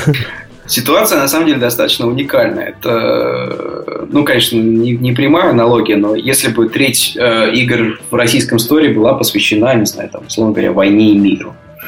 Да, угу. да, примерно так, да. Или там трем, трем бактериан. Или матч 3. Ну, это э, я, я, я более простой пример приведу. Э, библейские сюжеты используются в западной литературе и кино везде абсолютно много лет. А вот э, я так понимаю, что для них это примерно такого же уровня э, влияния книги. Ну, это все-таки не, ре, не религиозное. Я понимаю, что не религиозное, но я, я имею в виду, что Библию читал в, в, в... в плане сюжетов, да, пожалуй. Да. Да, Библию в плане сюжета что... знает любой европеец. Читал, да, может да. быть, не каждый, но основные сюжеты знают все. Да, да, поговорки, присказки, там, да. а, аллюзии на какие-то темы, да, да. Вот. Что еще можно сказать? Вот, кстати, там я вот в чат так смотрю время от времени. Там, например, был вопрос что-то про рыцарей средневековья. Вот если разработчик из Европы, из России делает игру, основанную, опять же, на каких-то культурных событиях, привязанных к Европе, а викинги, рыцари, война 2012 года и так далее, можно просто забыть о запуске ее в Азии. Потому что они просто не в курсе, что, оказывается, была война 2012 года или что есть такие люди, как рыцари и викинги. Вот. А там был вопрос сформулирован, по-моему, нужно ли средневековые замки переделывать в пагоды. Ну, это зависит от того, наверное, насколько у вас вообще сюжет завязан на, опять же, на то же рыцарство, да. То есть, если, если в игре там диалоги а романтическое признание даме, сидящей в высоком замке, да, то поменяв замок на пагоду, дама, сидящая в этом замке, уже будет немножко странно смотреться, и э, романтическая речь, направленная к ней, будет э, звучать немного странно из уст героя игры. Слушай, ну, в свое время э, по поводу этого у меня есть хороший пример. Табула Раса игра от Ричарда Геррита, создателя Ultima, который издавал NCSoft. Она изначально задумывалась как игра про противостояние западного мира и э, восточного мира. То есть у них должны были там планета, которая очень с восточной культурой, планета с очень западной. Игру задержали на, на много лет, выпустили, и в другом совершенно виде она провалилась. Но мне э, Ричард Геррит рассказывал историю про то, как они делали, э, пытались сделать азиатский мир, отсылали NCSoft, NCSoft ржал, у себя там тихо. А потом присылал назад, и в смысле, а, а, они прислали сообщение типа из мы не знаем, что вам сказать исправить, потому что неправильно все. Ну да. Или, непонятно все. Да, вообще неправильно все. Ну, то есть, это к вопросу про то, как можно делать про такую культуру, не будучи ее частью. Лучше не мы вот этот вопрос подняли культурной адаптации, давайте его поподробнее, наверное, э, разберем. То есть, если вы делаете что-то такое вот э, историческое, мы уже поняли, лучше не надо, потому что придется либо переделать, либо оно никакой популярности не снищет. А если вы все-таки сделали какую-то игру, то что первым в первую очередь потребует э, адаптировать культурно, скажем там, э, азиатский издатель? Вот ну, берет он проект и смотрит. Ну, помимо локализации. Локализация это сюда не ну, входит, но это не главное. Ну, не знаю, смотрите, давайте э, возьмем что-нибудь такое супер-мега универсальное, как э, Match 3, да? Казалось бы, mm-hmm. в принципе, во всех странах Match 3, как, он в Африке Match 3, да? И, в принципе, действительно можно взять Match 3 хорошую сделанную игру, которая э, хорошо э, зарабатывает на западных рынках, и, в принципе, запустить ее практически as is, э, как есть э, на азиатских рынках, в принципе, сделав только языковой перевод. И она может выстрелить вполне вероятно. Но э, если все-таки дать волю китайскому, например, издателю, он скажет, вот здесь добавить взрыв, здесь добавить молнию, Иски. здесь добавить да, Иски. какие-то блестяшки какие-нибудь, чтобы летели. А вот здесь вот, когда ты делаешь, тут нужно побольше как бы вот визуала и так далее. Но это уже такие хотелки, которые, в принципе, имеют смысл, но уже как бы на риск и э, вкус и цвет э, самого издателя. Ну, то есть визу... проект должен быть визуально более кричащим, я бы, я бы так сказал. Потому что европейцы довольно, ну там и американцы довольно эм, нетребовательны к визуальной составляющей с точки зрения того, что там на количество единицы э, хаоса, происходящего на экране. А вот любой азиатский проект, который ты смотришь, если ты атакуешь монстра, то ты его атакуешь. Прямо вот так вот. Ну, все, все over the top, это, мне кажется, э, э, приятная особенность культуры. Mm-hmm. Приятная, потому что она, она позволяет делать совершенно невероятные произведения искусства, где все, все over the top, когда западная культура, она как-то ближе к реализму. Я помню фидбэк по игре, которую я предыдущей, на предыдущей компании работал, Warspire, ты, Женя, его помнишь. Угу. Одни из первых отзывов э, с азиатского рынка были в том, что как бы, ну, боевка, ну, совершенно не, ну, совершенно для азиатского рынка не подходит, потому что там стоят мопчики друг друга, там, не знаю, мечом кольнут, э, там, пикой кольнут, и хорошо им а нету вот этого бесконечно летящих цифр красивых, чтобы экран еще трясся ну да, всего. да, да. Ну, Миш, и, и там же этот э, Warspire, как бы это такая э, классическая ольдскульная э, пиксельная графика, да, и угу. в этом фишка игры, да, на западных рынках. Да. А что самое интересное, мы когда его пытались выводить на китайский рынок 2-3 года назад, это было не в тренде. Тогда в тренде было вот как раз вот mm блестяшки и все вот это. mm Но что самое интересное, в этом году пошел тренд... Э, на пиксель-арт. Да, да, на пиксель-арт. Класс. Вот. И, Перезапускайте. Не, не уверен, не уверен, но просто, ну, знаете, как обычно, да, для успеха продукта нужно было, чтобы продукт был в нужное время. Ну, кстати, по поводу скорости mm-hmm. боевки, Миша, нам, нам то же самое говорят, что, типа, Парагон, по-моему, достаточно быстрая сейчас игра, да? Ну, то же самое да. говорят, а можно в два раза поднять скорость? Все. Вот. А. Чтобы все, все еще тряслось. Да, чтобы да, да, экран трясся и все. А, вот, кстати, еще один момент я вспомнил. А, если есть кровищу, то ее придется вырезать, потому что игра просто не получит сертификат от правительства. Вот, да, кстати, про С другой стороны, с другой стороны, сексизм в полный рост. Если да. у вас нет сисек, то, пожалуйста, ставьте. Да, да, такая забавная Ну подожди, я, я бы не сказал, что это сексизм. Ну, окей. То есть я, я знаю, это, что это них... объективизация. Это объективизация, да, это не сексизм. Ладно, ладно. Но при этом в, в китайских, судя по посмотреть на китайские игры, у них объективизация мужчин тоже в полный рост абсолютно. А как они Вуконга бедного оптимизируют, э, ну, короля обезьян, так это вообще в каждой игре есть, в каждой, вообще в каждой. Да. А, еще, по-моему, был вопрос, что нельзя изображение костей, черепов и все, что касается вот этого. Ой, слушайте, насчет того, что нельзя в Китае, это отдельная история. Эм, Давай. Нельзя, нельзя очень много чего. Эм, естественно, нельзя, ну, например, если в игре используется какая-то географическая карта, особенно современная, да, то нужно mm-hmm. быть внимательно, какие территории там обозначены, принадлежащие Китаю или не принадлежащие Китаю. Ну, я не знаю, там имеет смысл образовывать географическую аудиторию подкаста по поводу терок Китая с mm-hmm. сопредельными странами по поводу островов. Вот. Но смысл такой, что если у вас такая карта есть, пожалуйста, проведите в своей студии политинформацию и, и проведите карту там, где надо, чтобы игра вышла в Китае. Вот. Эм, потом, значит, э, есть... Эм, если в игре есть внутриигровой чат, этот чат обязательно должен модерироваться. Ну, это, конечно, задача не разработчика. Хотя, смотрите, нет, это важно понимать разработчикам. Обычно же как разработчик думает, я вот разрабатываю игру, у меня есть чат, паблишер, игру паблишит, а чат у меня на сервере крутится, я сам как бы им занимаюсь. Нет. Паблишер в Китае отвечает за то, чтобы в этом чате нельзя было обсуждать некие политические сенситивные темы. А, есть э, список запретных слов, запрещенных, связанных там с определенными политическими событиями. Этот список слов постоянно обновляется. А, и э, у каждого паблишера, ну, у паблишера, у которого есть лицензия, э, если у паблишера есть лицензия, это значит, что у него как минимум 5 человек официально в штатном расписании задействованы на модерацию внутриигровых чатов. Живых людей. То есть, нет, конечно, есть компьютерная помощь, которая как бы это отслеживает в онлайн-режиме, но, в принципе, нужно домодерировать и вручную очень часто. Вот, и поэтому внутриигровой чат э, нужно будет выносить на... или давать допуск издателю к нему, чтобы он мог встроить вот эту модерацию. Потому что без этого игра, как бы, игра не выйдет на китайском рынке. А ты вот упоминал про сертификацию. Можешь про этот процесс? А, да, тут, кстати, два, два, два важных момента, которые людям имеет смысл э, знать. Вот с понедельника этого, этой недели, кстати, э, все онлайн-игры в Китае должны э, проводить идентификацию пользователя. То есть больше нельзя под абстрактными никами играть. Ну, вернее, под ник, не, конечно, в игре используется ник, но издатель должен знать а, реальный паспортный, ну или как не паспортных, в Китае не паспорта, а вот эти ID-карты, а, номер карты а, человека, citizenship card. Круто.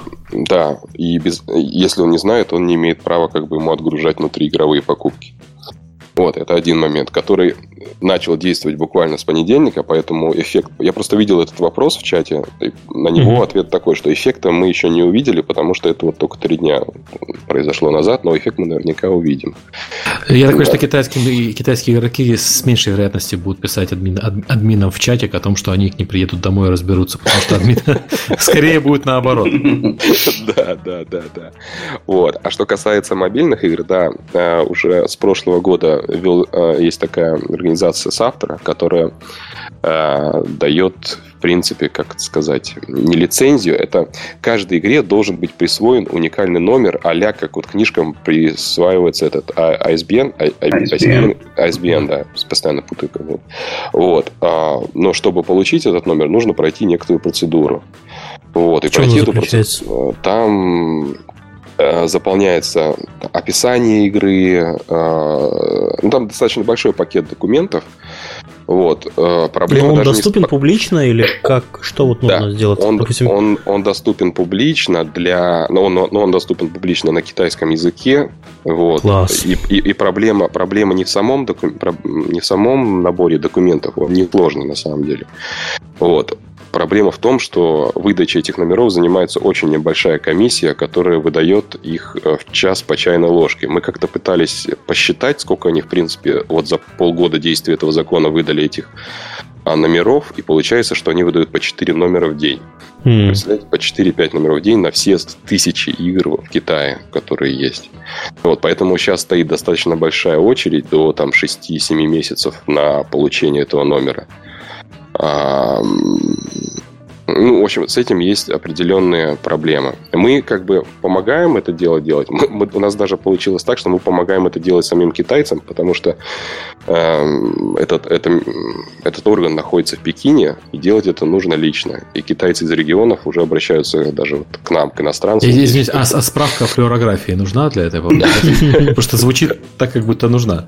Да не, не, я говорю, что сам набор документов несложный. Просто процесс э, бутылочное горлышко на стороне вот этого министерства. Вот в чем проблема.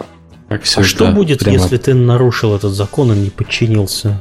Ну, ну не получил у тебя, номер. У тебя просто, во-первых, ты не подключишь биллинг, потому что при подключении биллинга в админке mm-hmm. ты должен загрузить этот э, скан этого документа. О, как. Вот, да. А, это, это что касается андроидных игр. С андроидными играми уже все. Это как бы уже это действует давно, с прошлого года, и все андроид игры должны получать этот так называемый бархау. Вот это э, номер. А, а с Apple, э, с iOS играми тут двоякая ситуация. Apple очень интересно поступил. Он с китайских разработчиков, если у тебя как бы э, игра заведена в App Store от китайского разработчика, уже требует это жестко. А с иностранными разработчиками он вывесил напоминалку в App Store, в этом в iTunes, да, где ты загружаешь, что, пожалуйста, приготовьтесь загрузить ее в ближайшее время. И когда наступит это ближайшее время, пока никто не знает. Какие ужасы раска- рассказываешь, кошмар. Как, да. еще, как еще люди-то туда выходят на рынок? Окей. Э, это еще не все. Я вот тут э, еще такую историю вспомнил. Э, сейчас же между Южной Кореей и Китаем существуют определенные политические трения. Из, О, да. из, это большая тема в Китае, про которую почти ничего не известно за пределами Китая и Кореи. То есть у нас в новостях, не знаю, топе Яндекса, условно говоря, этого не найти. А, подробности... И они, и они забанили все корейские поп-группы, сериалы и игры. Да, и игры э, заодно. То есть... Э, Подожди, как, Crossfire забанили, что ли? Нет, э, все, что выпущено, оно окей, оно работает. А ну, вот новое, новое... А, Crossfire, да, забанили? Ну, фактически да. То есть его, его сейчас, э, пока ситуация не разрешится, не выпустить. Но он еще в разработке, так что у них пока есть время. Э, но это такой достаточно серьезный политический момент. Причем нужно понимать, как в Китае работает цензура, чтобы вот разработчики понимали на будущее. Э, вот некоторые говорят, а вот мы типа рискнем, выйдем как-нибудь, э, ну, забанят и забанят, может быть, там апелляцию сделаем. На самом деле нет никакой апелляции. Вот э, в России, да, есть процесс баннинга веб-сайтов Роскомнадзором, и когда ты заходишь на веб-сайт, забаненный Роскомнадзором, у тебя вывешивается объявление. Это, извините, этот сайт недоступен по решению Роскомнадзора, номер такой-то, обращайтесь там туда-то, туда-то, туда-то, да. В Китае, если какой-то проект забанен, он забанен без всякого решения суда, просто по какой-то внутреннему указу, непонятно где, непонятно в каком органе. Вот ты, например, на Facebook, ты набираешь адрес facebook.com в браузере, у тебя не вывешивается никакого объявления, что это забанено по решению китайского Роскомнадзора. У тебя просто он не открывается, потом это как будто пинг очень длинный. Mm-hmm. И все. Вот. Поэтому, если ваш проект попал под раздачу, и по какой-то причине был забанен в Китае, у вас просто нет шанса никуда не подать апелляцию, ни с помощью никаких... Ну, то есть это нужно иметь связи чуть ли не в политбюро э, партии, чтобы этот вопрос решить. Вот просто так, какой-то ясной, понятной процедуры быть разбаненным просто нет. Поэтому Дядюшка нужно... Ляо в политбюро, хорошо. Да, Дядюшка Си. Да, да, поэтому нужно быть достаточно внимательным ко всем этим культурным и политическим тонкостям, чтобы не попасть... Потому что, ну, можно реально вложить много денег, например, в рекламу, да, своего проекта, а он хоп, и выключен. Вот это будет Илья, очень Илья, вот ты меня сейчас поправил. Я сказал, дядюшка Ляо, я какую-то фигню ляпнул. Да нет. Ну, э, нет, не фигню, но просто текущий председатель Компартии Си Цзиньпинь. И они его а, реально окей. называют дядюшка Си. А, Си, да-да. Хорошо, я понял. Тут буду тебя козырять, маму. Таким образом. Окей, хорошо. То есть... М- о- нет, столько много информации, что да, Даже сложно, сложно какой-то самый такой что коротенький думаешь, давать. Ну, что думаешь, ну его нафиг, да? Это... Да, а, думаешь, слушайте, я так, у, меня, у меня вопрос. А, вот мы обсудили немножко а, мобильный рынок. Можно про PC вкратце а, есть Steam, который в Китае начал расти, потом пришел VGame, начал отжирать ну, начал две недели как пришел, э, именно как, как V-Game. Да. Э, да, э, начал жрать кусочек. Платные игры в Китае. Я знаю, что есть успешные примеры платных игр, вроде Гран Туризма и так далее. Поскольку вы с русским рынком знакомы, это... Ты имеешь в виду GTA? Ну, GTA не только GTA, там же другие игры есть платные, которые более-менее успешны в Китае. Mm. А теперь, началось все с GTA. А, не, началось с Guild Wars 2, если честно, а потом GTA был. А, так вот, это повторение этой ситуации, которая была в России с приходом Steam, когда у людей появились деньги, и они стали тратить их на игры? Или это какой-то а, отдельный процесс? Мне кажется, что это процесс отдельный, и этот процесс э, связан э, в целом э, с ростом уровня жизни китайского населения, с тем, что там появился средний класс в 300 миллионов человек. И, естественно, какая-то маленькая часть этого среднего класса, она, в принципе, может быть заинтересована PC-играми. Это точно такой же процесс, как сравнил, мне кажется, с, с той ситуацией, когда в России сначала были чем-то ну. нишевым, а потом стали ну, да, да, да, рынком. Я, я вот это и спрашивал, я, я, это средней класса. Подождите, я, я бы немножко... Это, это действительно важный фактор, но я бы объяснил это немножко по-другому, с другой точки зрения. Смотрите, если говорить о разработках игр PC-шных самими китайскими компаниями, типа NetEasy, Perfect World и так далее, это все free-to-play. Ну, вы, вы сами знаете, что да. free-to-play вообще азиатская тема, да? Вот. А здесь э, сами китайцы премиум игры не производят. Может быть и есть, но у меня... ну, в России, в России премиум игр тоже почти никто не производит. Это вот, все инди. Вот, вот, вот, вот. Дальше. Э, ни э, Tencent, ни NetEasy никогда не сможет по цензурным соображениям сделать GTA. Ему как бы позвонят и скажут, вы что, ребят, с ума сошли? Вот, поэтому GTA делает компания за рубежом и продает ее только через Steam. И поэтому у китайца нету просто другого выбора, как взять ее и купить на Steam. Ну, только украсть, если. Но, э, не, ну я вот про это говорю, что они, они стали покупать вместо того, чтобы воровать. Они это... стали покупать. Они стали да. покупать. Ну? Почему? Потому что это удобно. Ну да, да, а, да, да. И, и уже, возможно, не так дорого, как это было раньше. Ну и, в принципе, если говорить о благосостоянии Китая, то там еще лет 10 назад было такое понятие, как золотой сотни. Это 100 миллионов населения с доходом по европейским стандартам. Это когда машин, э, квартиры, две машины, загородный дом и так далее. То сейчас это, наверное, золотая трехсотня или золотая четырехсотня. То есть, по сути, как бы внутри Китая, внутри этого полутора миллиарда есть маленькая Европа. Ну, нет, рынок равный Европе. Там 300-350 миллионов людей с доходом европейским. Ну, короче, как Москва это э, маленький, э, маленькая европейская страна, так и да. это, да? Да, да, да, да, совершенно верно. Окей, хорошо. Э, давайте разберем примерно кейс. Вот представьте себе, что я инди-разработчик сделал игру. Как мне выпустить ее в Китае? Что бы вы посоветовали, к кому обратиться и что придется делать? Ну, если а, говорить про Китай, нужно выбрать паблишера. Отличный совет, отличный совет. Нет, нет, ну стоп, если это Понимаешь, этот совет, Женя, этот совет не отличается ни, а, ни от какого другого рынка. Выбери паблишера и фигач. Хорошо. Нет, ну смотри, про, про, про пререквизиты мы сказали, да, про реквизит, пререквизиты мы сказали, что главное, чтобы это не было стендалон, чтобы это не было про рыцарей и про викингов. Вот. А, допустим, игра, ну, как бы потенциально фитится, да, в китайские реалии то эм, теоретически, конечно, если компания... А, нет, ну ты уже тоже другой пререквизит сказал, что это инди, да, значит, он не может проинвестировать в собственный офис и собственную, как бы, выход. Ну, да, да, да. Да, значит, э, действительно, первое, с чего, с чего нужно начать, это... Э, ну, например, можно попробовать просто как бы я не знаю, а, можно ли так попробовать протестировать бесплатных игроков, просто не монетизируя их. Это зависит от игры, наверное, да. Вот. А просто про протестировать их поведение, может быть, там заранее подумать, что изменить. Но, в принципе, проще, конечно, провести, приехать на какую-то конференцию или в Китае, или в мире, где китайских паблишеров тоже как бы полно вокруг ходит. И про, э, проконсультироваться с десятком компаний и посмотреть на их фидбэк. Что они говорят про эту игру, нравится она, не нравится, потому что многие сразу укажут на какие-то вещи, которые нужно переделать. И потом, переделав, можно еще раз зайти и получить лучшие условия. А можно пробиваться прям сразу и говорить, да, давайте вот издавать прямо сейчас, давайте обсуждать условия. Угу. Илья, ты что-то хотел сказать по-другому, да? Как-то? А, ну, не то, что ну, по-другому, да, дополнить скорее. mm Так, стоп, какое-то эхо пошло. А, с Женей бывает иногда. А, окей. Опять появилось.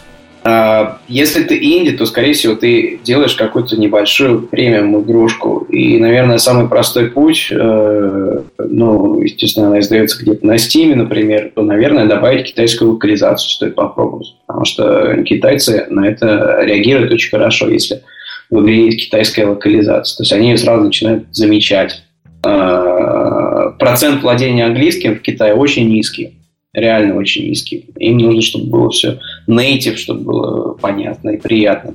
Поэтому ну, можно попробовать вот таким путем пойти. Мне а, ну, кстати, да, Илья совершенно прав. Я просто нахожусь, так сказать, в майнсете андроидного рынка, который закрыт Великой Китайской стеной.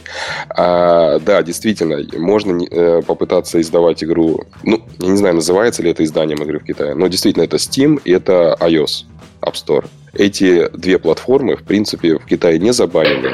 Там работают платежи, для китайских юзеров. И, соответственно, сделав хорошую китайскую локализацию, можно протестировать рынок. Как минимум протестировать. Можно э, там закупить трафика даже на, на игру налить, чтобы как бы понять. Правда, закупить трафик тоже, конечно, нужно уметь, но это, наверное, не тема этого подкаста. Вот. Э, но сделав mm-hmm. хорошую локализацию, то можно понять очень много о своей игре, насколько она фитится в китайский рынок. Даже вот на этих двух платформах, на Steam и на iOS. Да, наверное, наверное, это был бы самый безболезненный первый шаг совершенно. Ну вот в чате у нас как раз пишут, что добавляя просто локализацию, рынок Китая на Стиме становится сразу же заметным. То есть ты уже начинаешь их видеть сразу. Ну, а вот о чем опыту, я и говорю. А по опыту в App Store, например, если вы не сделали китайскую локализацию, то большинство колов на старте проекта вы получите с э, китайцев, которые будут писать, что а где китайский язык, я вам просто кол поставлю, и все. Я про вас прочитал в местной, там, в местном интернет-ресурсе. Да. да, дайте мне китаюсик тогда, в данном случае. Окей, хорошо. Uh, и, это и самый тут, подожди, подожди, uh-huh. подожди. И тут, и тут, наверное, там тоже были в чатике вопросы, да, по поводу всех этих китайских локализаций и всего остального. Uh, допустим, если вы делаете просто даже языковую локализацию без uh, переделки визуала и всего остального, ее должно ну, вряд ли у вас внутри команды есть носители китайского языка, вы обращаетесь в какое-то агентство переводческое. Очень внимательно нужно выбирать агентство, очень внимательно проверить, есть ли у них носители языка, это раз, потому что на китайский язык должны переводить именно носители языка. И еще лучше, если это будут э, носители, которые сами играют в игры. Потому что вот нам часто тоже присылают проекты на рассмотрение на паблишинг. И мои коллеги, что я в компании вообще один иностранец, все остальные китайцы, они смотрят говорят, слушай, Жень, ну, в принципе, перевод-то правильный, но сухой, безликий, как бы академический, он вообще как бы не игровой. Надо все как бы переписать. Примерно mm-hmm. вот так. Хорошо, это мы рассмотрели самый простой путь, когда ты просто добавил локализацию и там какие-то минимальные действия сделал. А все-таки вот э, с издателем на что обращать внимание э, при, не знаю, при переговорах? Есть какие-то особенности ведения переговоров Но... Ну. э, с китайским издателем? Что требовать, на что можно рассчитывать? Есть, есть, есть, есть. Я могу рассказать немножко это. Давай. Ну, по крайней мере, со своей позиции. Э, если тебя какой-то заметный проект, который собрал кучу установок, либо э, имеет хорошую крепкую позицию, стабильную в гроссинге, тогда, скорее всего, китайцы к тебе э, начнут стучаться сами через какое-то время, непродолжительное. Они лезут на топ-гроссинг. Ну, конечно, они же мониторят. Я, я даже более тебе скажу, э, у них есть специальные отделы, которые сидят и мониторят топ-гроссинги, и вот не буду называть игру, одна из наших ведущих российских игр, не, не наших, но э, я имею в виду из России, когда они выпускали сиквел своей игры, э, вы знаете же, да, что в App Store э, игра появляется по национальным рынкам, по таймзонам, да, с Новой Зеландии, mm-hmm. и дальше как бы идет вот так вот по кругу вокруг Земли. Mm-hmm. Через полчаса, как она появилась в Новой Зеландии, она была спирачена в Китае. Ну, логично. То есть люди сидят и мониторят это real-time, онлайн 24-7. Ну, это, конечно, топ, топ гроссинга. Как бы игру там за первые сотни они уже вряд ли будут там тянуть к себе. Ну да. Окей. Что еще учитывать? Ну, в принципе, Илья конечно... начинал вроде а, Да, Илья, ты что да, да, да, да. А, вопрос э, в переговорах, что просить, э, и просить Ну вот если мы говорим о ситуации, когда ты заметил в топах, просить, конечно, стоит денег в первую очередь. То есть все вот эти вот разговоры про то, что вам нальем трафика, все будет отлично, ребята. Это все в пользу бедных, и ну, на самом деле нужно э, обсуждать какой-то серьезный именно денежный коммитмент. Это может быть лицензионный платеж, это может быть минимальная гарантия, тут уже могут быть То есть upfront это нормально? Да, да, да, безусловно. Это не, не то, что нормально, это обязательное условие работы с китайцами. Хорошо, но а это, какие да, но, но это, но это порядки? имеется в виду, да, но это имеется в виду для игр, которые хотя бы в первую сотню попадают, а лучше в 50. Если ваша игра не попадает в первые там 50-100, то на, я имею в виду там, на мобильном App Store, а, то никто не будет не давать ни upfront, ни, ни минимальную гарантию. Там только будет на ревень. А вот если игра в топах, тогда да, тогда конечно. И там могут быть разные цифры, там от десятки до сотен тысяч долларов. А если там игра топ-топ-топ-топ, топ-топ, там можно и вообще руки повыкручивать. Мгм. Да, совершенно верно. А истории и вообще кейсы с передачей исходников и прочего за какую-то фиксированную сумму. Можете про это рассказать? Ну, я про такое слышал. Э, да, ну, то есть такие истории есть. Ну, А. я вот тоже об этом слышал только теоретически, но практически вот мы с таким не работаем, чтобы вот просто передать и забыть. Вот мы работаем в основном на share, но мы тоже берем исходники, потому что мы берем локализацию на свою сторону. Э, ну, невозможно. Исключение биллингов, наверное. Да, биллинги, там, там полтора десятка SDK нужно вставить, и эти SDK меняются на лету, то есть у тебя сегодня SDK там от China Mobile работает, послезавтра не работает, тебе нужно по телефону звонить, узнавать, что не работает, сразу став- э, править это в коде, через полчаса заливать новый билд. Если это делать из другой часовой зоны, это просто снимут игру с рынка. Если там биллинг не работает, то понятно. Да, да. Окей, хорошо. Ну, примерно понятно стало, что нужно делать. Вообще накрываться полотенцем и ползти по направлению кладбищу. Окей. Не, ну, то есть все это действительно звучит очень страшно, э, я согласен. У меня самого, у меня самого голова кругом часто здесь идет. Там себя напугал. Да, да, но просто тут такая проблема, что как бы я на какой-то конференции доклад делал, говорю, что если вы не занимаетесь Китаем, Китаем то Китай займется вами.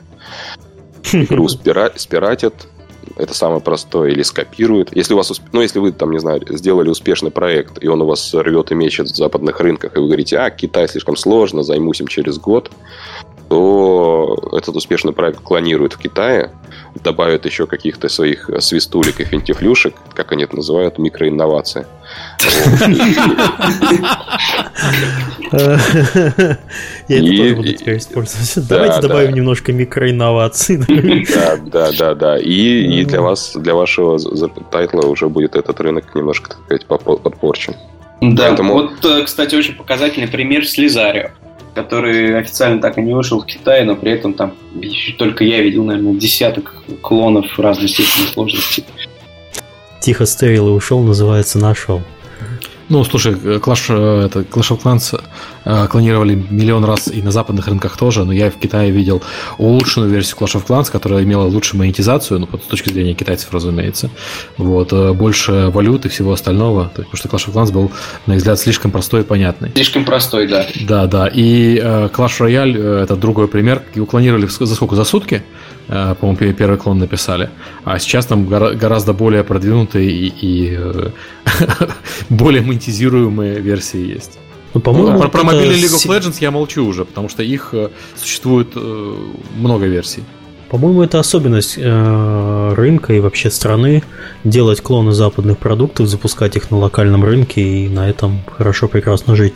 Там Ну, понимаете, тут все нужно, сервисы. нужно- нужно понимать. Вот, например, э, там э, есть такой город замечательный Чэнду э, ну, в глубине Китая, где правительство однажды решило сделать технопарк, посвященный играм. И инвестировало там кучу денег в офисы и все остальное, и гранты компании, и создало полторы тысячи игровых компаний только в одном городе. Ух, И- им же нужно чем-то заняться, правильно? Колково, извините. Не, ну не- нет, нет, нет. Я- я иронизирую, я Нет, да. нет. Вот, им же нужно чем-то заняться. Вот они этим и занимались. Вот, из них э, выжило, конечно, немного, но чтобы вы просто понимали масштаб конкуренции. Это реально не Blue Sea, это такой Red Sea, знаете, вот прям вот вообще э, красное-красное море. Окей, хорошо. А, хотелось бы немножко про деньги поговорить. Э, финансовая сторона вопросов, когда вот заключаешь контракты, не знаю, передача денег э, к нам в Россию или в офшор, она никаких проблем не занимает. Да нет, не занимает обычно. То есть получать да. деньги с Китая это нормально. Ну, то есть это не, а... не Бразилия имеется в виду. А что с Бразилией? Из Бразилии, из Бразилии деньги вывести сложно. Mm-hmm. Если это free-to-play title или там еще у них э, чуть ли не 40% налогов на вывод, э, налоги на вывод денег из страны. Mm-hmm. Поэтому okay. там люди открывают свои юрлица в Бразилии или используют таких серых чуваков, которые есть ощущение, что наркотой еще торгуют для, для, для вывода денег в другую страну. Фри-то-плейчиком. Ну, то есть, да, там, там, знаете, я не знаю, как в России, в Украине одно время было, был бизнес, назывался конвертационные центры. Когда ты перечислял на фирму однодневку а, сколько-то денег, а потом они тебе в другом месте выдавали э, в конверте киналом, потому и назывались конвертационные центры. Вот. Так вот, в Бразилии до сих пор эта штука существует только для торговли с остальными странами.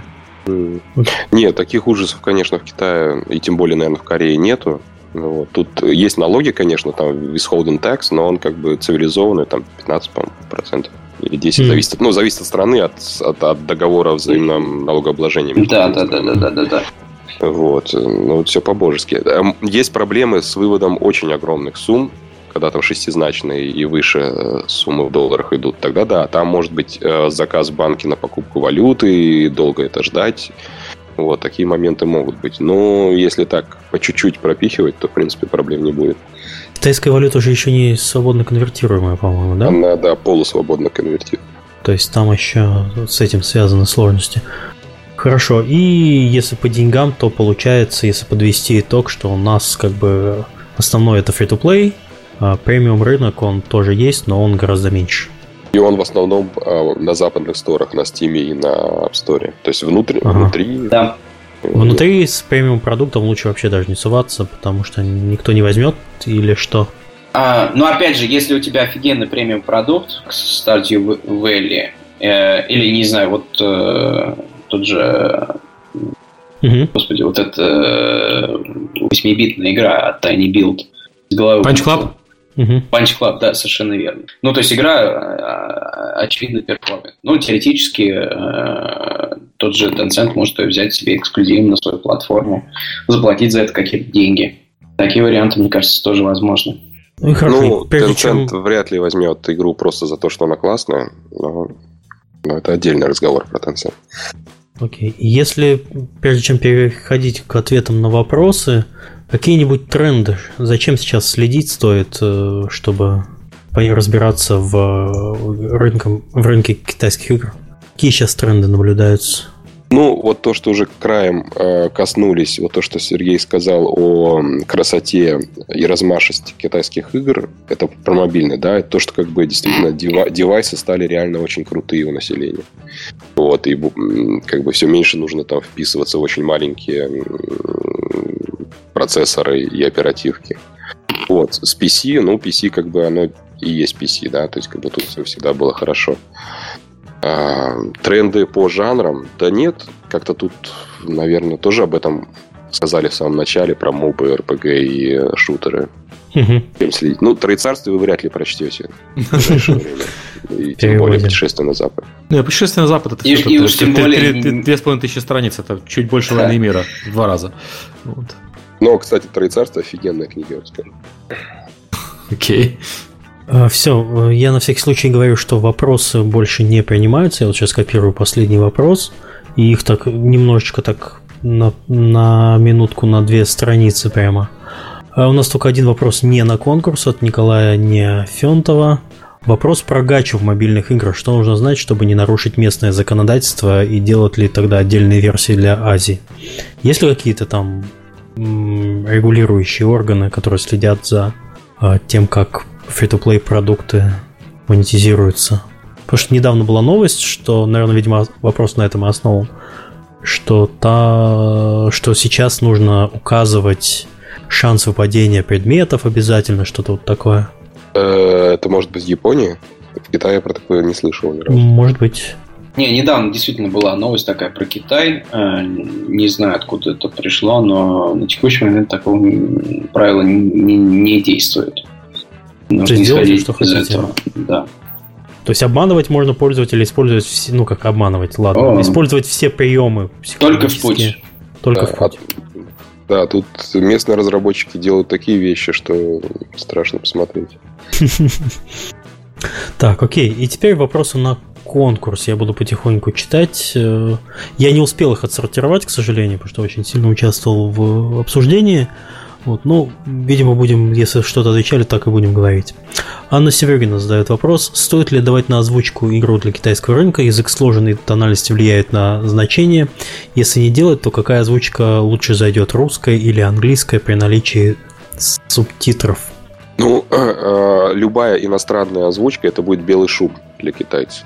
Вот, поэтому русская или английская вообще не имеет никакой разницы. А озвучку, но если в игре озвучка имеет принципиальное значение, если там не просто какие-то вскрики игроков, вау, круто, кул, побежали, вот такие простые слова, да, а тогда, может быть, и не стоит заморачиваться и только как бы, там пару иероглифов добавить под каждый этот скрик. А если же в игре диалоги, тут без озвучки никак не обойтись, и тут то, что язык тональный, абсолютно никого не останавливает. Потому что, как бы, если это озвучка Как- делается Как-то же на нем носителем- общаются сами Да, китайцы. да. если это делается с носительными языками, то проблем не должно быть. То есть э, ответ надо делать. Если это смысловое наполнение игры, то да, конечно. То есть я вот говорю, что можно единственном случае не делать, если это отдельные вскрики и короткие слова, тогда можно и забить. А, нет, подождите, что я говорю? Нет, э, не- она не получит лицензии при этом. Это раньше можно было. А вот сейчас нет. А Без, без китайской локализации полной она не получит даже лицензию. Вот тот этот э, бахал. Сейчас даже, знаете, доход- доходит до такого маразма, например, карточная игра, в которой эм, карты, например, используются, и в картах написаны вот на английском языке вот это Ace, King и так далее, буквами, да, A. K. А, вот нас в одной игре заставили переделать это на китайские аналоги, на китайские иероглифы. Класс. Красота. А если, из- извиняюсь, если игра про Нью-Йорк, надо менять вывески все М, на китайский. Ну, видишь, там сидят люди, у которых свое Понятно, понимание мира. Могут и пропустить, как бы, а могут и нет. Я думаю, что если, если- я думаю, что игра о том, что там какой-то игрок, э, персонаж бежит по Нью-Йорку и при этом разговаривает, э, то его диалоги, конечно, должны быть на китайский локализованы, но вывески, конечно, там рекламные щиты по Нью-Йорку не обязательно переделать, наверное, на китайский. Ну, это моя такая сказать гипотеза. Следующий вопрос за- задает я Скорпион. Э, Иероглифы весят много, в латинице один символ равно 1 байт, в кириллице 2. Один символ и китайского языка занимает 4 байта, пофиксить не удалось. Упрощ- Упрощенная версия шрифта равно 20 мегабайт. Как с этим быть? Как с этим китайцы справляются, да? Unicode, Unicode, Всё, другого варианта нет.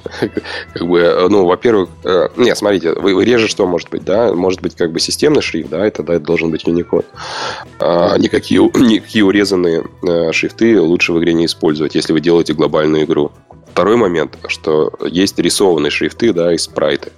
Вот это, конечно, очень большой геморрой для локализатора и для паблишера, потому что там и размеры тогда совершенно другие, и если это делается там набором спрайтов и эм, другими м, тактиками, то а, просто китайские слова, это- китайский язык это же не, не, не буквы, да, ты не можешь просто как бы заменить одну к одному. То есть у тебя слово там самолет, да, по-китайски фейди, это два, два иероглифа. В принципе, они как бы тоже читаются как э, два составляющие летать и, и аппарат. И, и в русском, да, само и лед. Но в русском еще буквы, но в китайском это совершенно, как сказать, а, в коде это будет занимать другое место. И визуально на экране, если это рисованные шрифты, то это два, две единицы, да, вместо восьми. Вот, то есть, в общем, вот это, да, это большой, большая проблема. Поэтому, если вопрос просто касается размера шрифта и количества байтов, то тут один ответ Unicode. То есть изначально планируете, что, ну, точнее, вы должны разрабатывать игру с поддержкой Unicode, чтобы потом не Да. геморроиться. Да, да, да. Тем более, зачем сейчас ужиматься-то? Сейчас девайсы и мобильные PC достаточно мощные. То есть это раньше понятно, зачем нужна была экономия, а сейчас непонятно зачем. Ну да, ты говорил, что там уже все, все девайсы уже минимум 4 гигабайта памяти, в основном на рынке, которые продаются, так что там уже, уже можно не крохоборствовать. Хорошо, следующий вопрос Алексей Лещенко задает. Какой необходимый минимум игрового функционала, игрового времени нужен для публикации? Рентабельно ли выходить с мини-настольными играми? Шашки, шахматы, Чапаев? Мне ну, кажется, нет. Ну, тут, тут такой момент, что настольные игры в Китае тоже рулят, но они рулят свои. Э, во-первых, там Маджонг, да, многие знают, угу. даже в России. А, а вот карточные игры, даже вот на обычной э, международной колоде карт, там 32 или сколько там, 50? 36, 4, 30, да, 36, да. То тут просто другие игры, тут нету дурака. Э, тут, тут совершенно другие игры. А, единственная игра, которая в Китае из карточных более-менее известна очень высокоинтеллектуальным людям, это бридж. Вот, даже не преф, а бридж. Вот, но это, же, это уж на совсем таких э, высокоинтеллектуалов, и это люди, которые, ну, наверное, меньше платят, меньше играют. Поэтому игры, которые вот э, нас карточные и, как сказать, ну, наверное, не настольные, потому что настольные это более широкое понятие. Вот обычно известные нам карточные игры, они просто здесь неизвестны. Просто правила не знают. То есть вам нужно будет людей сначала обучить в игре, потом еще и набрать юзербейс. Ну, это какой-то очень сложный путь к успеху. Подвиг пассианса Косынца, Косынка, который на русский рынок вышел, когда его тоже никто не знал. Через Windows. Ну, вот тут да. Тут дело в том, что всех через Windows заставили. Ну да, да. Или работать, или пассианс раскладывать, как бы, да, пришлось. Пришлось, пришлось выучить правила, да. Да, да. Сергей Лисицкий задает вопрос, какая платформа на азиатском рынке имеет у себя наибольшую базу игроков, не считая мобильный рынок? И почему так? Видны ли какие-то смещения аудитории с одной платформы на другие? Под платформе, наверное, имеется в виду мобилы, консоли, PC? Ну, ну об да, этом уже сказали. Консоли, да, мы... консоли, да, консолей сейчас, нет. Консоли нет, они сейчас есть, их разбанили год назад. Но они настолько уже не популярны, что это 2-3%, наверное, от всего рынка. То есть, то есть, э, окей, то есть нету никаких смещений, они как бы существуют а, довольно но, стабильно. Кстати, вот по поводу консоли тоже ремарка, ремарка небольшая. Они все-таки не, не, немножко всколыхнули рынок, э, э, совсем самую малость. Но что касается цифр, э, Final Fantasy 15 в Китае продалась где-то около 100 тысяч копий. Я вот такую слышал цифру то уже само по себе, наверное, немало на абсолютно голом два года назад рынке. То есть он потихоньку, наверное, растет, но это все равно будет ниша еще очень долгое время. Следующий вопрос задает Консин. Э, из Азии идет много ММО на рынке мира. Насколько самоубийственен запуск ММО, а тем более ММО РПГ на азиатском рынке? Ну, имеется в виду наши отечественные разработки. Ну, Или слушайте, так, это такой, э, как это сказать, это такой генералистский вопрос, как просто сказать, что в мире уже много ММО, насколько убийственно нам делать новую ММО. Ну, по-моему, ваш весь подкаст за все эти годы как раз посвящен тому, что любите – делайте, не любите – не делайте. Нет, тут, скорее всего, вопрос, потому что есть огромный локальный рынок, и очень сложно конкурировать с, с локальными игроками в ММО будет, наверное. То есть, по, ну, по, ну, по моему ну, мнению, так делать-то ладно можно, а вот удастся ли его удачно запустить. Ну, ну и с западными тяжело конкурировать, да. Но с другой стороны, если у команды есть хорошая идея и хорошая реализация, то ну, why not? Почему нет? Я, я согласен, кстати, на самом деле. Потому что э, тоже пример Китая показывает, что Dota 2 вышла там спустя сколько лет после League of Legends, все равно нормально себя показывает. И много других примеров, когда люди... Ну, э, Crossfire и, господи, как же вторая, второй шутер называется китайский? Э, тоже мир как-то сосуществует, и Counter-Strike запустился. То есть, на мой взгляд, это ни в коем случае не помеха. Это, это препятствие, конечно, но это не должно останавливать. Counter-Strike, кстати, тут забавная тема, что он еще до выхода, он уже был, ну как до официального выхода, он ну, уже был популярен. В да, да, да, да. И тут даже пейнтбольные клубы офлайновые, да, в Китае, они называются CS клубы. Исторически. А, следующий вопрос задает Вектор Монг. Какие фичи должны быть в аркадной мобильной инди чтобы она выстрелила в Азии? А, слушайте, ну тут, тут Silver Bullet нету. Тут не, нельзя сказать, что вот такая фича позволит выстрелить. Ну, тут как-то невозможно предсказать. Это нужно как бы просто делать игру, не, не под Азию даже. Ну, вот я вот говорил, да, чуть раньше, что неправильная стратегия заниматься игрой для западного рынка, а забывать про Азию, потому что или забывать про Китай, потому что Китай займется вами. С другой стороны, а, верно и обратно. Нельзя делать игру только под Китай.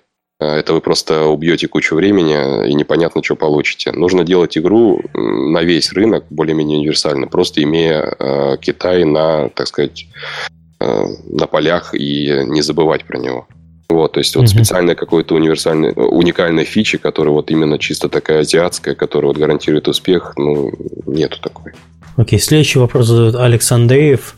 Что нужно сделать, чтобы китайцы перестали пиратить премиум игру и с 1000 оценок 900 приходится на Китай? Может придумать, как заработать на китайцев, которые пиратят игру вместо того, чтобы останавливать? Да, сделать фри-то-плей версию, например. Ставить туда рекламу, рекламную сетку, хоть что-нибудь заработаете. Ну, вот сделайте фри-то-плей, это немножко странно, как бы для небольших команд делать фри-то-плей, потом его поддерживать, это довольно и к тому, что Серьезный. Если проект, если проект популярный, просто там я так понимаю, что речь идет про 90 загрузок, это, это ни о чем. Я в свое время... Это не, не, нет, 1900. Ну, 900, все равно это ни, ни о чем абсолютно. 900 из 1000 ну, да. в вопросе. Я к тому, что я, я когда про это говорил э, в, в книжке, пираты это не клиенты. Если бы у вас там внезапно образовалась пиратская аудитория в миллион человек, то надо думать, как ее заставить э, платить каким-то образом. Фри-то-плей, не фри-то-плей. Когда мы говорим про 900 человек, это вообще ни о чем. Ну, то есть, ну да, на самом деле, да. В пиратских масштабах это так, это... Не, ну может быть человек имел в виду просто пропорцию, привел для примера, а имел в виду просто 1 к 9 в целом, да, и у него, может быть, там речь уже идет на миллионы. Ну, тогда, mm-hmm. тогда ну, самое простое, не переделывая игру в фри-то-плей, но самое простое просто ставить рекламную сетку туда. А как насчет защиты какой-нибудь? Есть же... Китайцы. Нет, нет, нет. сломают и фамилии не спросят. Не спросят, да. Хорошо. А, Станислав Карпов задает вопрос. Знаю, что в Китае есть много несчастливых чисел, например, 4. При локализации игры это так, Женя? Да, это верно, да. Да, да. При локализации 4, 4, игры... все, что, все, что касается на 4, там 4, 14, 44. Да, если у вас игра называется, не знаю, 14, геро... 14, 14 героев чего-нибудь. То они все умрут в конце. Это плохой знак. Ну, 4 созвучны со словом смерть, поэтому они да, не любят да, это слово, да. Да, Сергей совершенно прав. Ну, да. Умрут ли они в конце, это другой вопрос, но, может быть, имело бы смысл переименовать их в 18, потому что 8 это счастливое число разбогатеть, то есть они в конце разбогатеют. Типа как у нас 7, а у китайцев 8, да? Ну да. А что, у нас 7 счастливое число? Слушай, у нас 6 счастливое число вроде, разве нет? Вова, да, а, я, я, я, я, я вроде русский, ни про 6, ни про 7 ничего ни разу не слышал. Не, ну три семерки. Ну да, по-моему, отсюда пошло. Ну, в Китае просто все э, числа, они э, амонимичны каким-то словам. То есть, в принципе, можно там телефонный номер э, перевести, как будто ты фразу какую-то сказал. Вот, поэтому mm-hmm. есть более счастливые цифры, есть менее счастливые цифры. Ну, самая несчастливая, конечно, все, что на четверку. Вот, а самые счастливые это 8 и 9 и 6. Я, я слышал, что у них, э, это правда или нет, что в сайте, в хорошем сайте должно быть, должны быть цифры, а не только буквы в, в URL. А, это, это нет. кстати, связано с тем, что просто китайцам проще так запомнить название. Да, да. Вот я, вот я говорю, что просто, ну, и телефон ты произносишь, номер телефона, ты, в принципе, можешь запоминать, типа, ну, просто там, не знаю, у, у, у, 5 это как я, да, mm. там, один это я, я как единица, хотеть.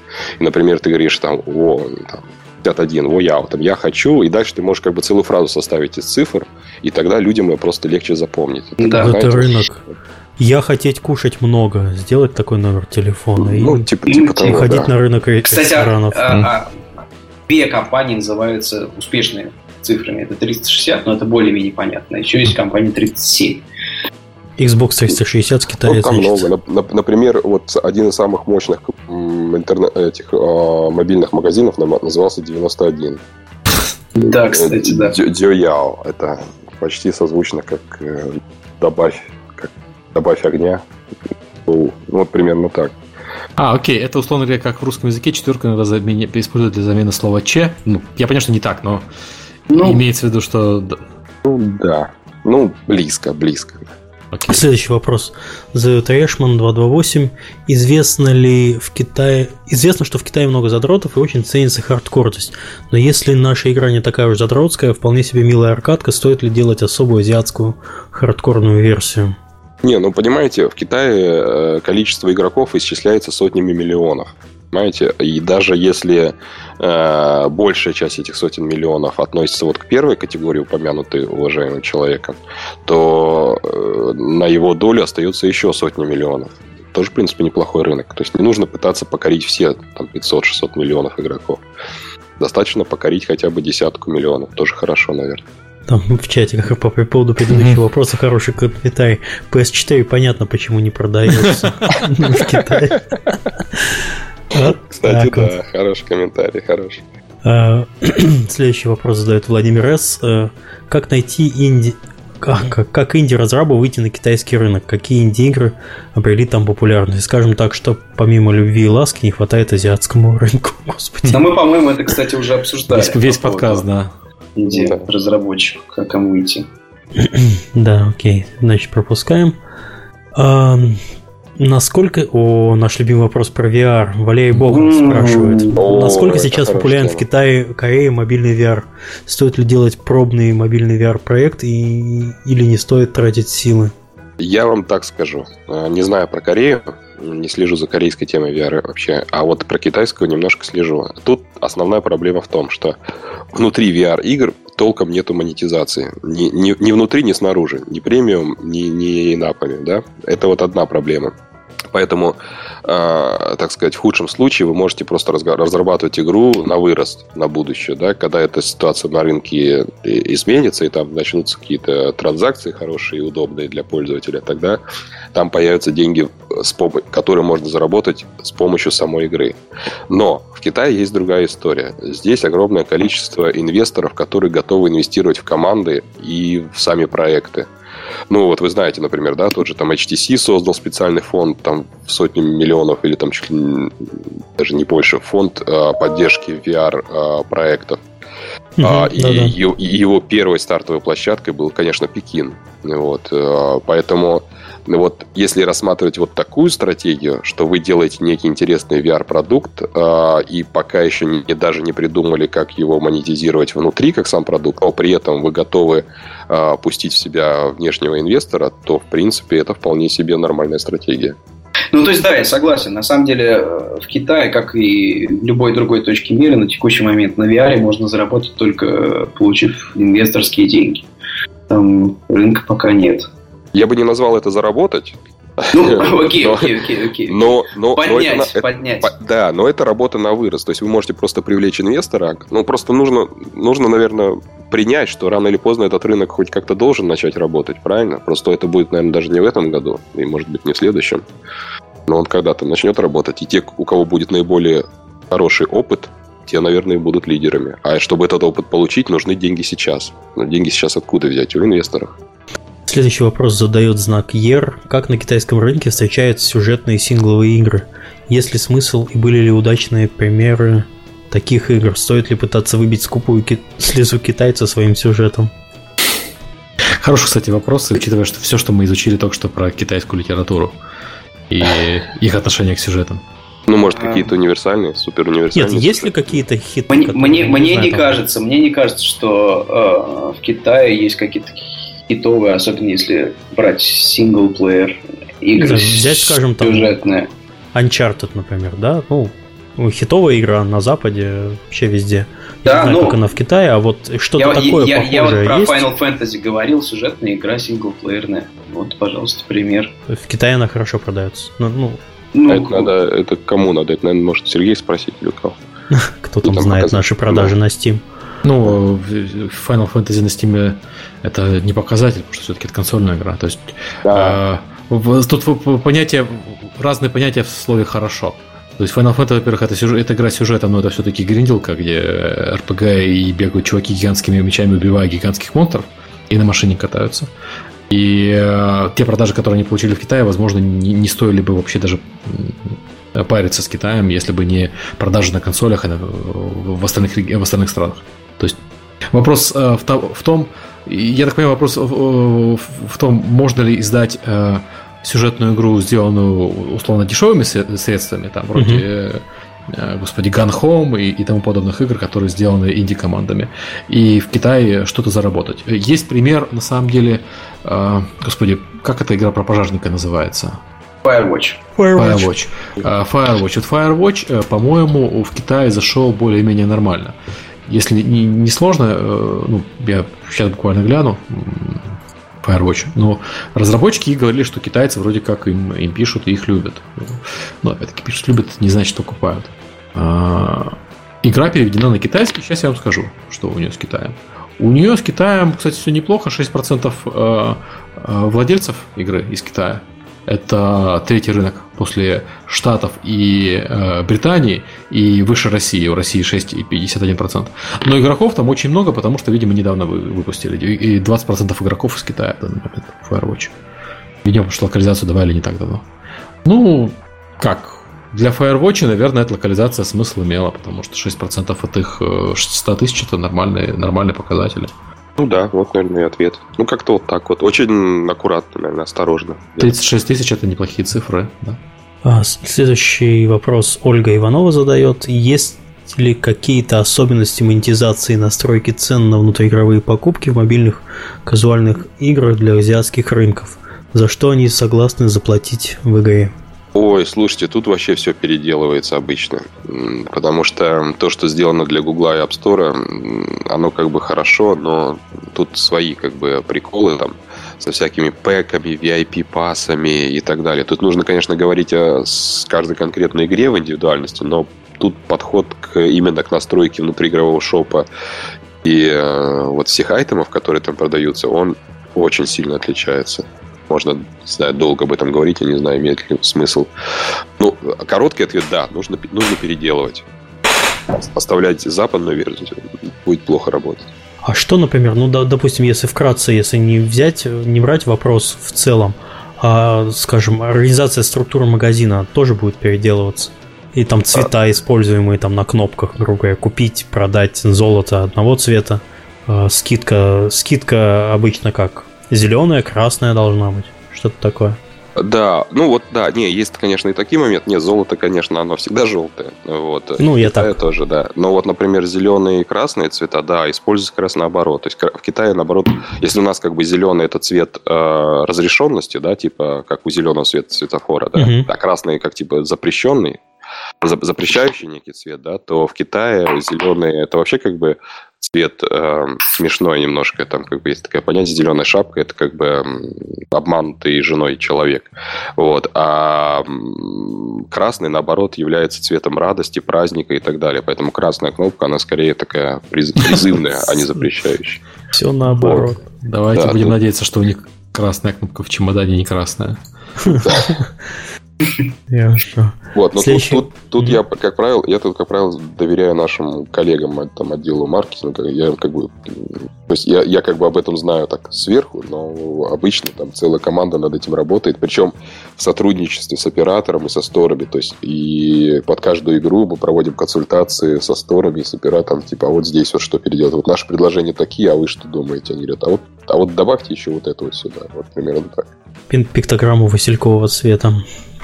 А, следующий вопрос задает Ника Бэм. В какой области стоит сотрудничать и доверять экспертизе китайцев в программировании маркетинг при разработке и запусках проектов студии, делающей мобильные игры? Монетизация. Да, монетизация и маркетинг. Монетизация, маркетинг, продвижение. Наверное, имеется в виду, да, если игра паблишится внутрь Китая. Потому что если вопрос сформулирован по-другому, стоит ли использовать китайские мощности для разработки игры за рубеж, например, программистские мощности, то тут у меня скорее негативный ответ в общем и целом. Угу. А вот по маркетингу и по прочему монетизации стоит однозначно. Да, да, да. Если... И последний вопрос задает Имп Ага. Узнаваемый китайский арт-стиль заполняет арт-ресурсы и, по-видимому, оказывает сильное влияние. Но игр с таким стилем почему-то не видно. Почему? Да они все Или в Китае. Просто, просто неизвестно очень, у нас. Их очень много. Просто они все в Китае. Ну, наверное, имеется в виду, что там всякие э, сайты, где тусуются дизайнеры, э, заполнены бандами и пагодами. Есть, есть, есть. Я думаю, что имеется вот этот ярко выраженный китайский стиль, э, где ну, я бы не сказал, что пышные формы, но такие э, вместо прямых линий округлые линии да, э, в дизайне персонажей, дизайне персонажей, даже если это робот, он все равно будет такой из э, округлых линий состоящий. И я, когда смотрел на сайтах Art Outsource, действительно китайских художников талантливых, которые делают в этом стиле много.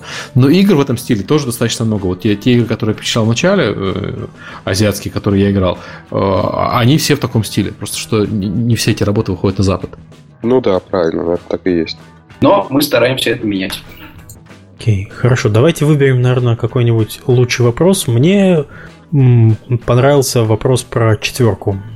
Довольно забавный получился. А мне понравился вопрос про э, сюжетные сингловые игры и про VR. Так, надо, наверное, а, поставить а, плюсики. А мы все должны высказаться? Или? Да. Ну, если у вас есть мнение, то лучше высказаться, потому что у нас думка экспертов разошлась. Ну, не знаю. Ну, все вопросы были хороши, но вот VR действительно хотя бы немножко развили тему в другую сторону относительно всего остального подкаста. Тут действительно... Ну да, немножко, немножко отвлеклись. Я бы тоже, наверное, поддержал этот вопрос. Хорошо, тогда у нас э, побеждает Валерий Бохан с вопросом про э, мобильный VR внезапно. Э, Валера, напиши мне, пожалуйста, в, сейчас скажу, ВКонтакте, традиционно в личку, и я с тобой свяжусь и решу все замечательные вопросы по поводу выдачи тебе приза. А, и нам, наверное, надо прощаться. Следующей темы у нас пока еще нет. Возможно, она появится завтра. Но если у вас есть всегда какие-то интересные моменты, пишите нам. На, на сайте есть форма. В соцсетях писать. Э, приходите, если есть что рассказать всегда. Спасибо гостям, что пришли. Спасибо. Да, спасибо вам. Да, вам спасибо, что да. позвали. Женя особенно за стойкость, потому что у него уже 5 часов утра. Да. Вот. Э, и спасибо слушателям. Увидимся через неделю. Услышимся, простите. Идея. Пока-пока. Пока. Пока. Пока-пока.